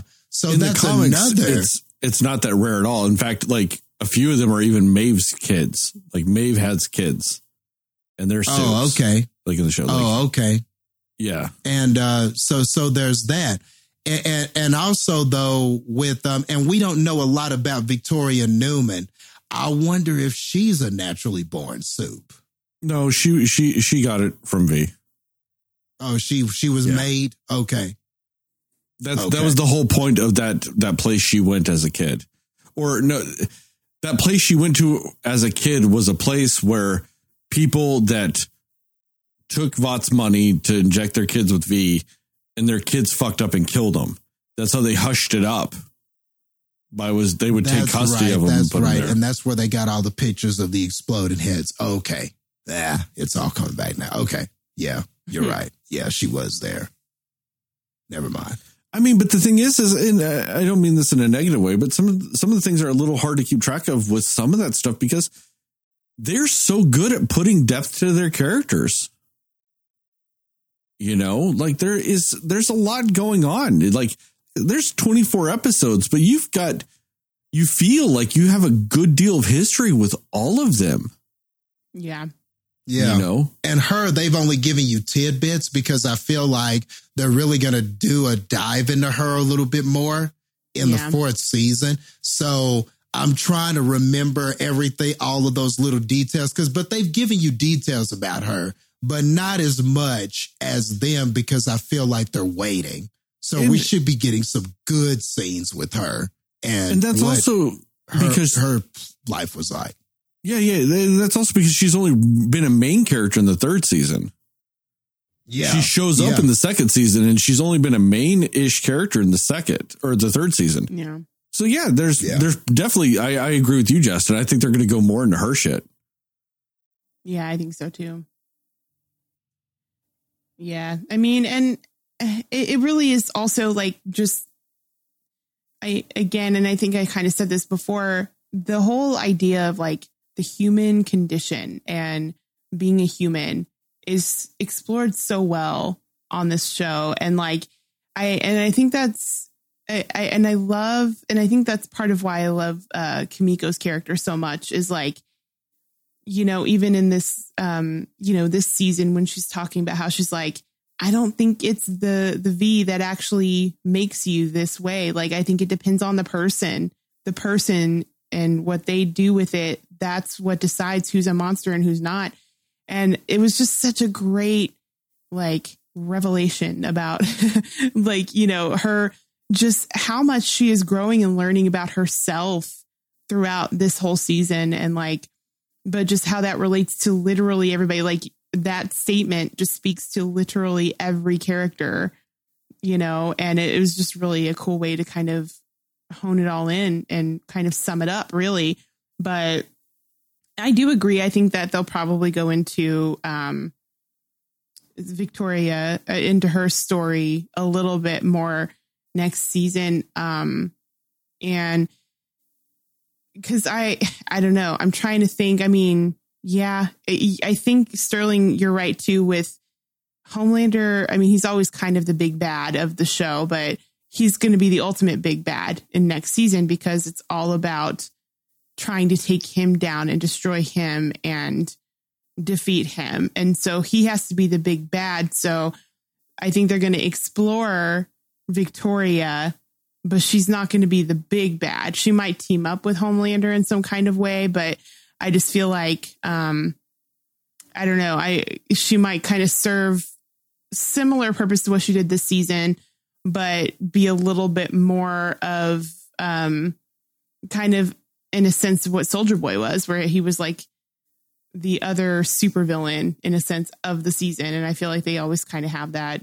Um, but I I will say one thing that was a little disappointing is I really liked the character of Alex. I don't remember what his um, superhero name was. The one that Starlight knew Supersonic. before. Supersonic, yeah. I really liked Supersonic. Um, he wasn't in it that much, but like he seemed like he was going to be the only other person that sort of had the same um, like heart and character as Starlight, where he's like he just really does want to do the right thing and help people and be a superhero. Like he gave me that vibe that he was going to be that person that could be in the seven that would be able to help her with that and her not be the only person who actually wanted to do good. And I liked the small amount that they did with his character. And I'm kind of bummed out that we didn't get a little bit more of him before he died. Um, I understand he's that was kind of the purpose of it is to sort of further that anger that Starlight had towards Homelander and all of that. But he was just such a good character for even the little time he was there. He was a great character. So I'm kind of sad that he died so soon. Yeah, I, I agree with that. I mean, the the thing, I the reason why I'm glad they killed him sooner though, is because I think I would have gotten tired of Hughie being jealous of him. That's fair. Yeah. So I was kind of glad that he died very early I on did- things. Yeah, I did like that they kind of tried to squash that um quickly too when, you know, like obviously I think audience you're wondering, "Oh, does she still have a thing for him? Does he still have a thing for her?" And then him making the joke and being like, "I'm totally just kidding. No, like I just want to help you because it's the right thing to do." I I like that they kind of squashed that um for the audience very quickly because I yeah, that would have also been a very annoying thing to do in their relationship for sure. Yeah. Um one thing I do want to ask you guys before we're done is on the boys subreddit during this season. Apparently, a bunch of people found out during the third season that maybe, just maybe, Homelander's a bad guy.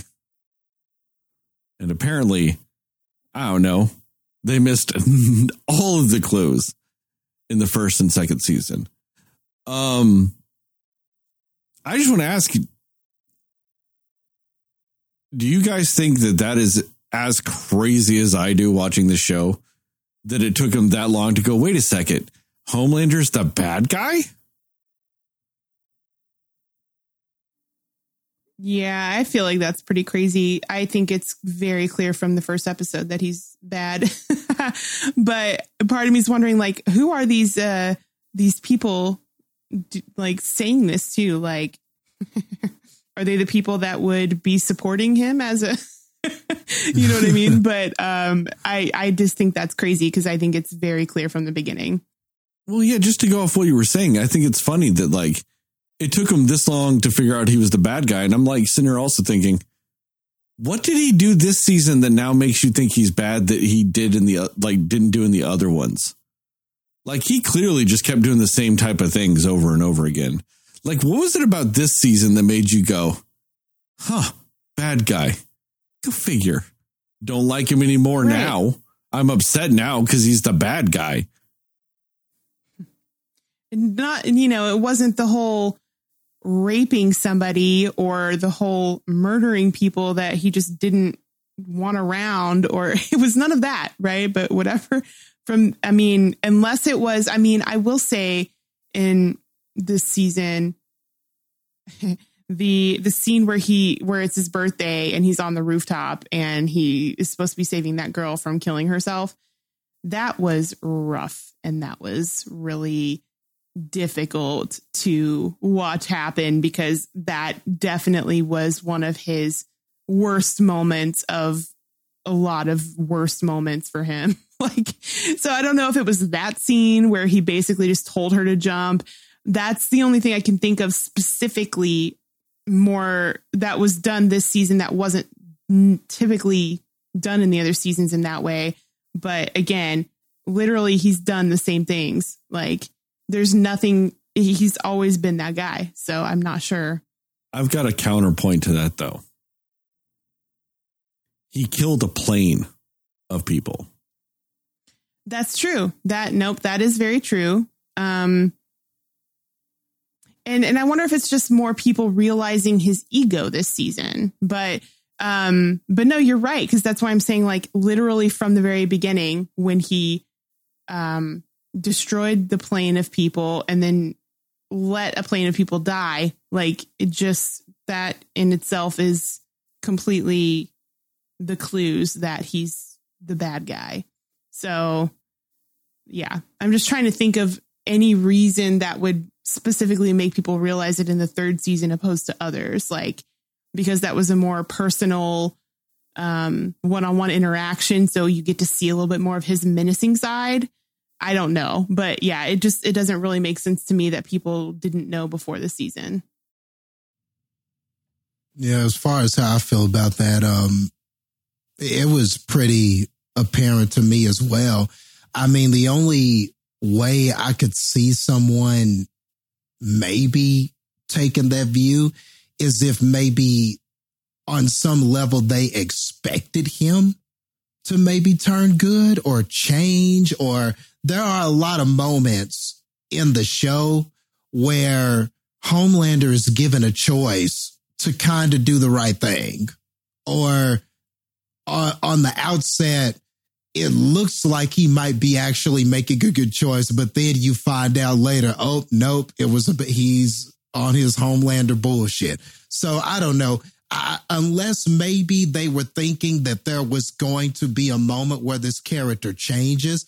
And then, I mean, to some people, maybe I can see they're getting the vibe that he's like somewhat sympathetic with the whole Vought thing and his upbringing and him like feeling like this lab experiment and trying to get from underneath that. And then you've got like there are some humanity things about him, you know.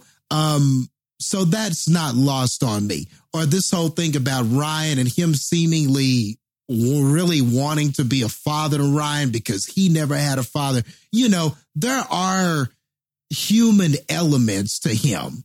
Um, beyond all the craziness. So I guess if a person watching this was focusing on all of that or focusing more on that and going, okay, I think this character is going to eventually turn it around. And then that's just never happening. And, and maybe you could argue the first two seasons, it was a little back and forth with that. Is this the moment where he changes or when he finds out about what Vought's really doing to him or that he was an experiment? Might that change him? Oh, he finds out he has a son. Will that change him? You know, maybe if you're a person sitting, watching this, sitting here thinking, okay, at some point he's going to change. At some point, I'm going to get the Superman that I'm familiar with. But by the third season, I just really don't know how. If you had any kind of doubt, if the like like y'all are saying, if the airplane killing wasn't enough, if dating Stormfront even after knowing that she was a Nazi wasn't enough, if if all that wasn't enough, how could you not see it by this third season? Because boy, he did a lot of he did a lot this season to just put that into yeah. bed. So I don't think it was actually there. I think this is more of a, a byproduct of people maybe hoping or wanting or trying to see ahead of the show and thinking that this character is going to change. And it also might just be a product of today's times, man, too, because, you know, we always try to do these layered villains and we always try to do these sympathetic villains. And we always try to do kind of, it's not enough to just have a villain anymore. Now your villain has to be nuanced. We don't want any mustache twirlers. We don't want anything like that. You know, now it's not enough to just have a villain. We got to have all these layers to our villains too. That's sort of what us as fans have asked for. That's what we complain about. That's what they're trying to give us. So these villains are not all, so black and white anymore. So maybe to some viewers, it is harder to just say definitively, this is the villain. You still have people out there saying Thanos was right. I don't know how Thanos was right about mass genocide, but you still have people who who say that. So They stand by it. Yeah. so yeah, so no, I wasn't a person who's sitting here going Homelander might actually wind up being a good guy, but honestly, does the sentiment surprise me? Not at all. It's a product of what we've been given.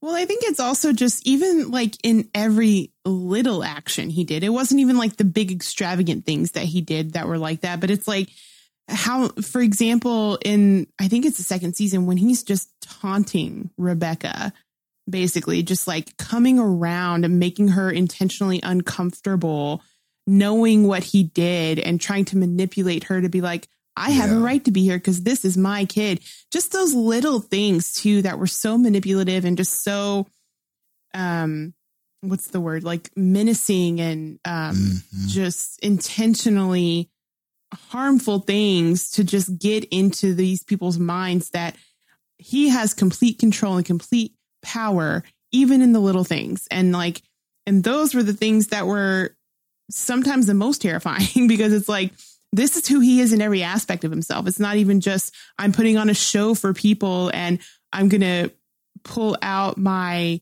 threats when i feel most threatened. Like he's pulling out threats when he doesn't need to. He's he's doing these actions that are just so unnecessary because these people are already terrified of him and afraid of him like Rebecca and he's just still doing it to do it and that is what makes him just so absolutely terrifying you know Mhm. No, that's fair. I just thought it was funny that like all of a sudden this season, I thought that they had done a good job of like I get what you're saying, Justin, like where he kind of has some ebbs and flows with some of that stuff, but I thought they did a good job of really showing that while he's nuanced, he's bad. You know what I mean? Like I get what you're saying, like the justifiable reasons and all that other stuff. That's still never been his character, even though he's like, I'm like this because I didn't have a family. And that's part of the theme is like there is the nature versus nurture aspect to some parts of the show. But ultimately, they're like, he's also just a gigantic piece of shit, regardless. Like, he's a, you know, he murders a plane full of people because it's going to make him look bad if they live. Yep. I mean, that's a whole other level of bullshit. Yeah. I mean, and that's why I'm just like, are these people who didn't realize he was bad the just the people in the show that were essentially his like diehard followers by the end? Like, is it these real life people that are like, oh, I didn't know he was bad, but then at that same time, they would still probably feel the same way about him in the third season, even more so. So I have no idea how people didn't, who these people were that didn't know that already. But, but yeah, maybe it is just like, Well, oh, I was just hoping he was actually going to be good and, you know, whatever. that's kind of the scary thing about this season is there are people in the show that still love him. And that's because they didn't know everything. They didn't know he was murdering people. They didn't know all this other bullshit that he was doing. And it's weird that there were people outside the show that saw all that shit and went, I connect with those people and how they feel about him. Yeah. But then at Yeah. the same time, I guess it weirdly, these people were then weirdly represented in this season because that's the end shot with with with him and Yep. Ryan. They saw him that. murder somebody. And they went, fuck yeah. Yep. Mm, and they were cool with it. And it Yep. just mirrors these people that are like, man, I thought he was the good guy.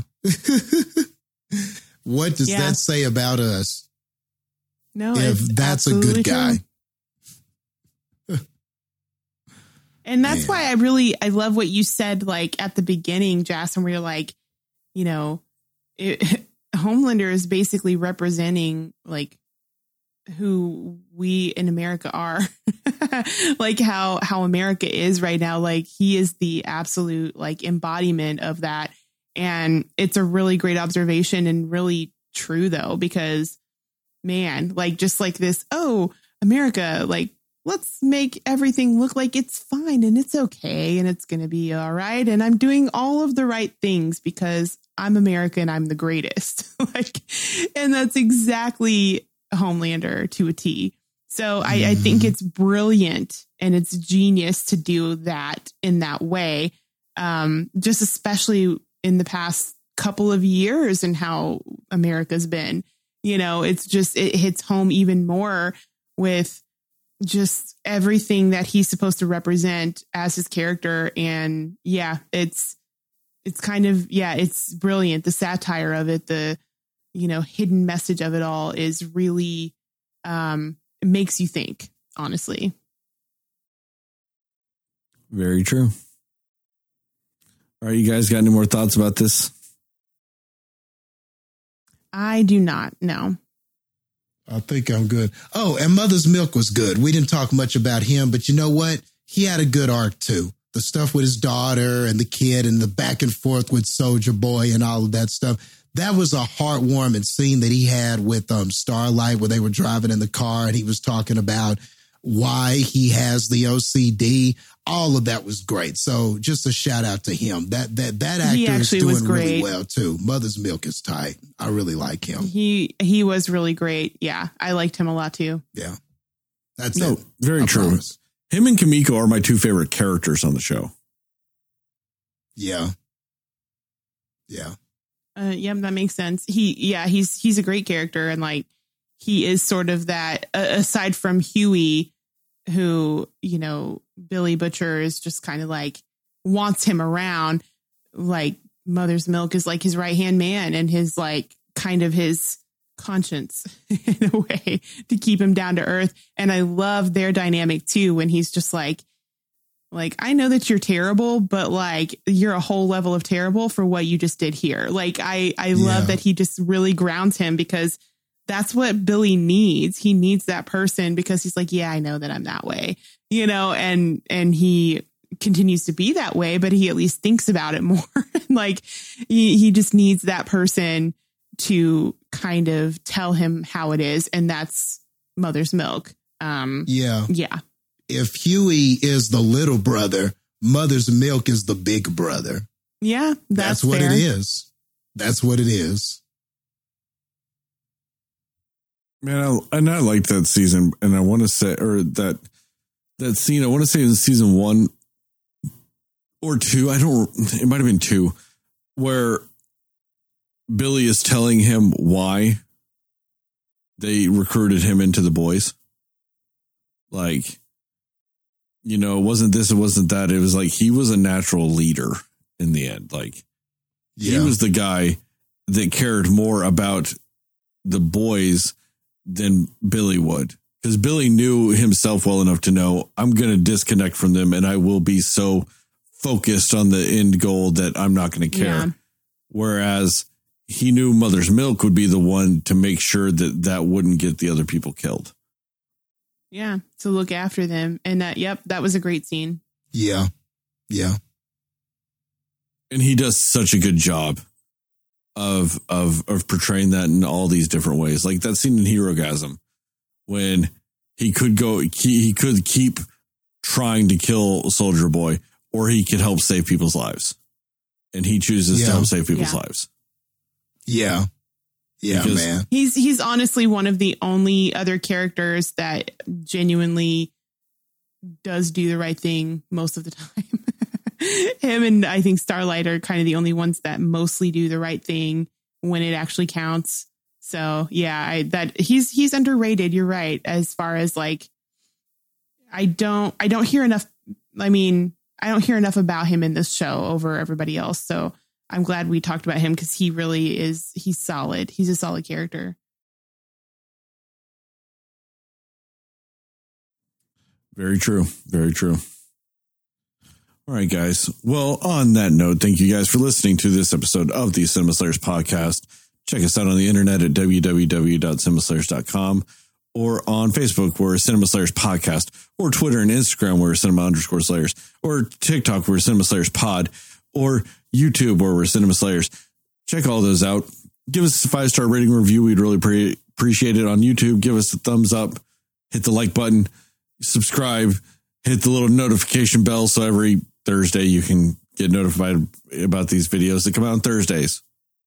Podcast on Wednesday, videos on Thursday. So keep that up. Um, and also shout out to uh, Black Wrestling, uh, Black Wrestlers Matter. We are officially sponsors of their Chicago event. Justin will be participating in said Chicago event. So if you're in the Chicagoland area, get your tickets now. It is in the Logan Square area on September uh, 2nd, which is Friday. Is it the second? Yes, second. Uh, so definitely Yes. check that out. Um, and uh, shout out to Plug Migo and Mundo Ochoa for our theme song and logos, respectively. And uh, tell your family, tell your friends, tell your friends' family, tell your family's friends, and most of all, tell those dear sweet mothers because they love. Karl Urban. That's fair. I get that. I get that. Um, and as I end all the YouTube videos, TikToks, and podcasts, just remember, according to Justin, Moon Knight is the best picture winner.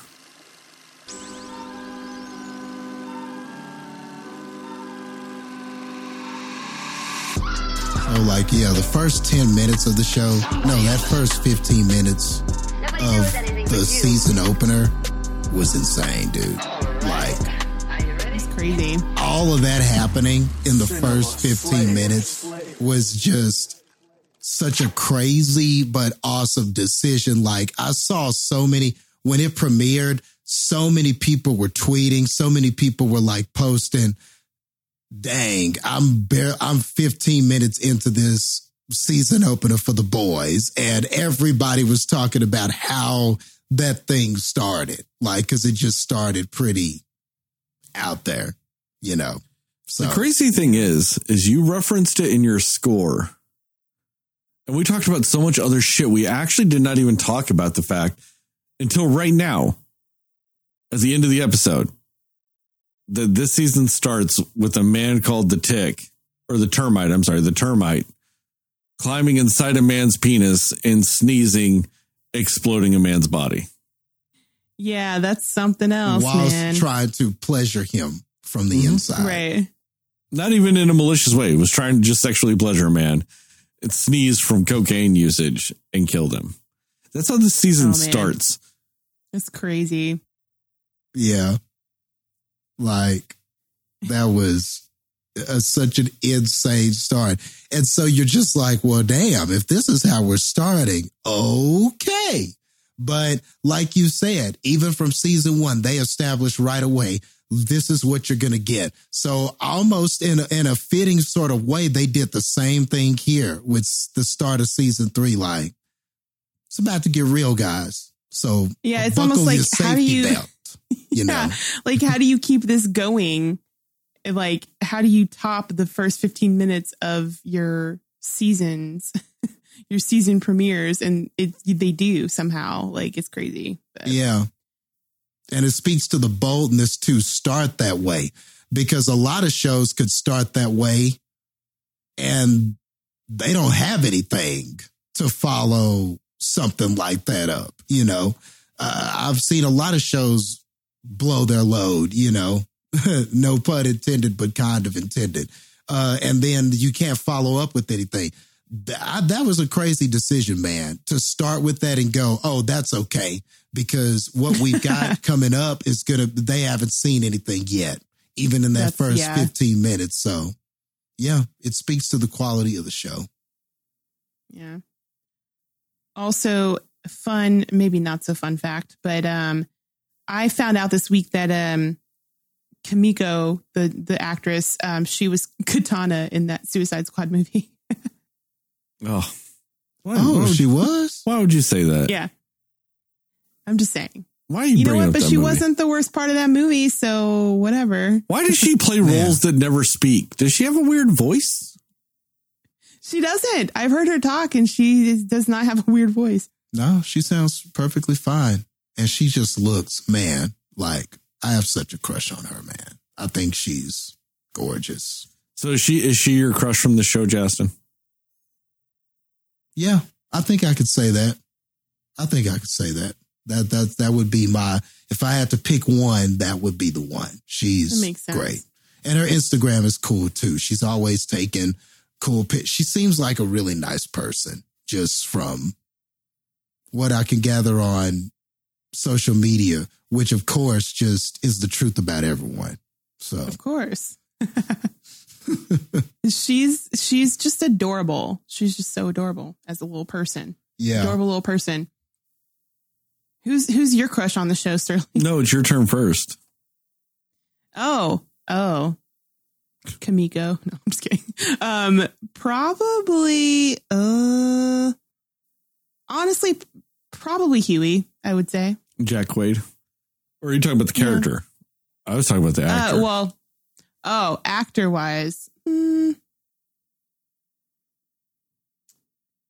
yeah, probably Jack Quaid.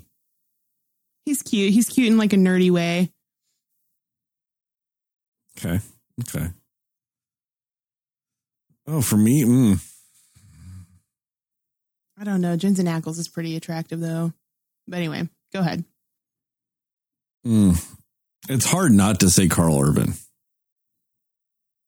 He's also attractive. That is for sure too. but I'd actually have to go with what's her name, uh, Claudia Doumit. I think that's how you say your last name, Oh, Victoria? Victoria Neuman. She's pretty. I get Yeah. it. Yeah, she is. She's cute. I kind of want her and Karl Urban to get in a relationship just so I can love it. Oh no, and then he just, you know, hates her so much because In the show, yeah, but in real life, they don't hate each other.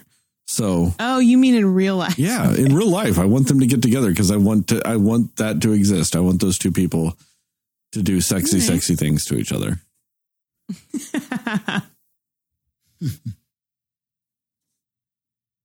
All right, I'm out.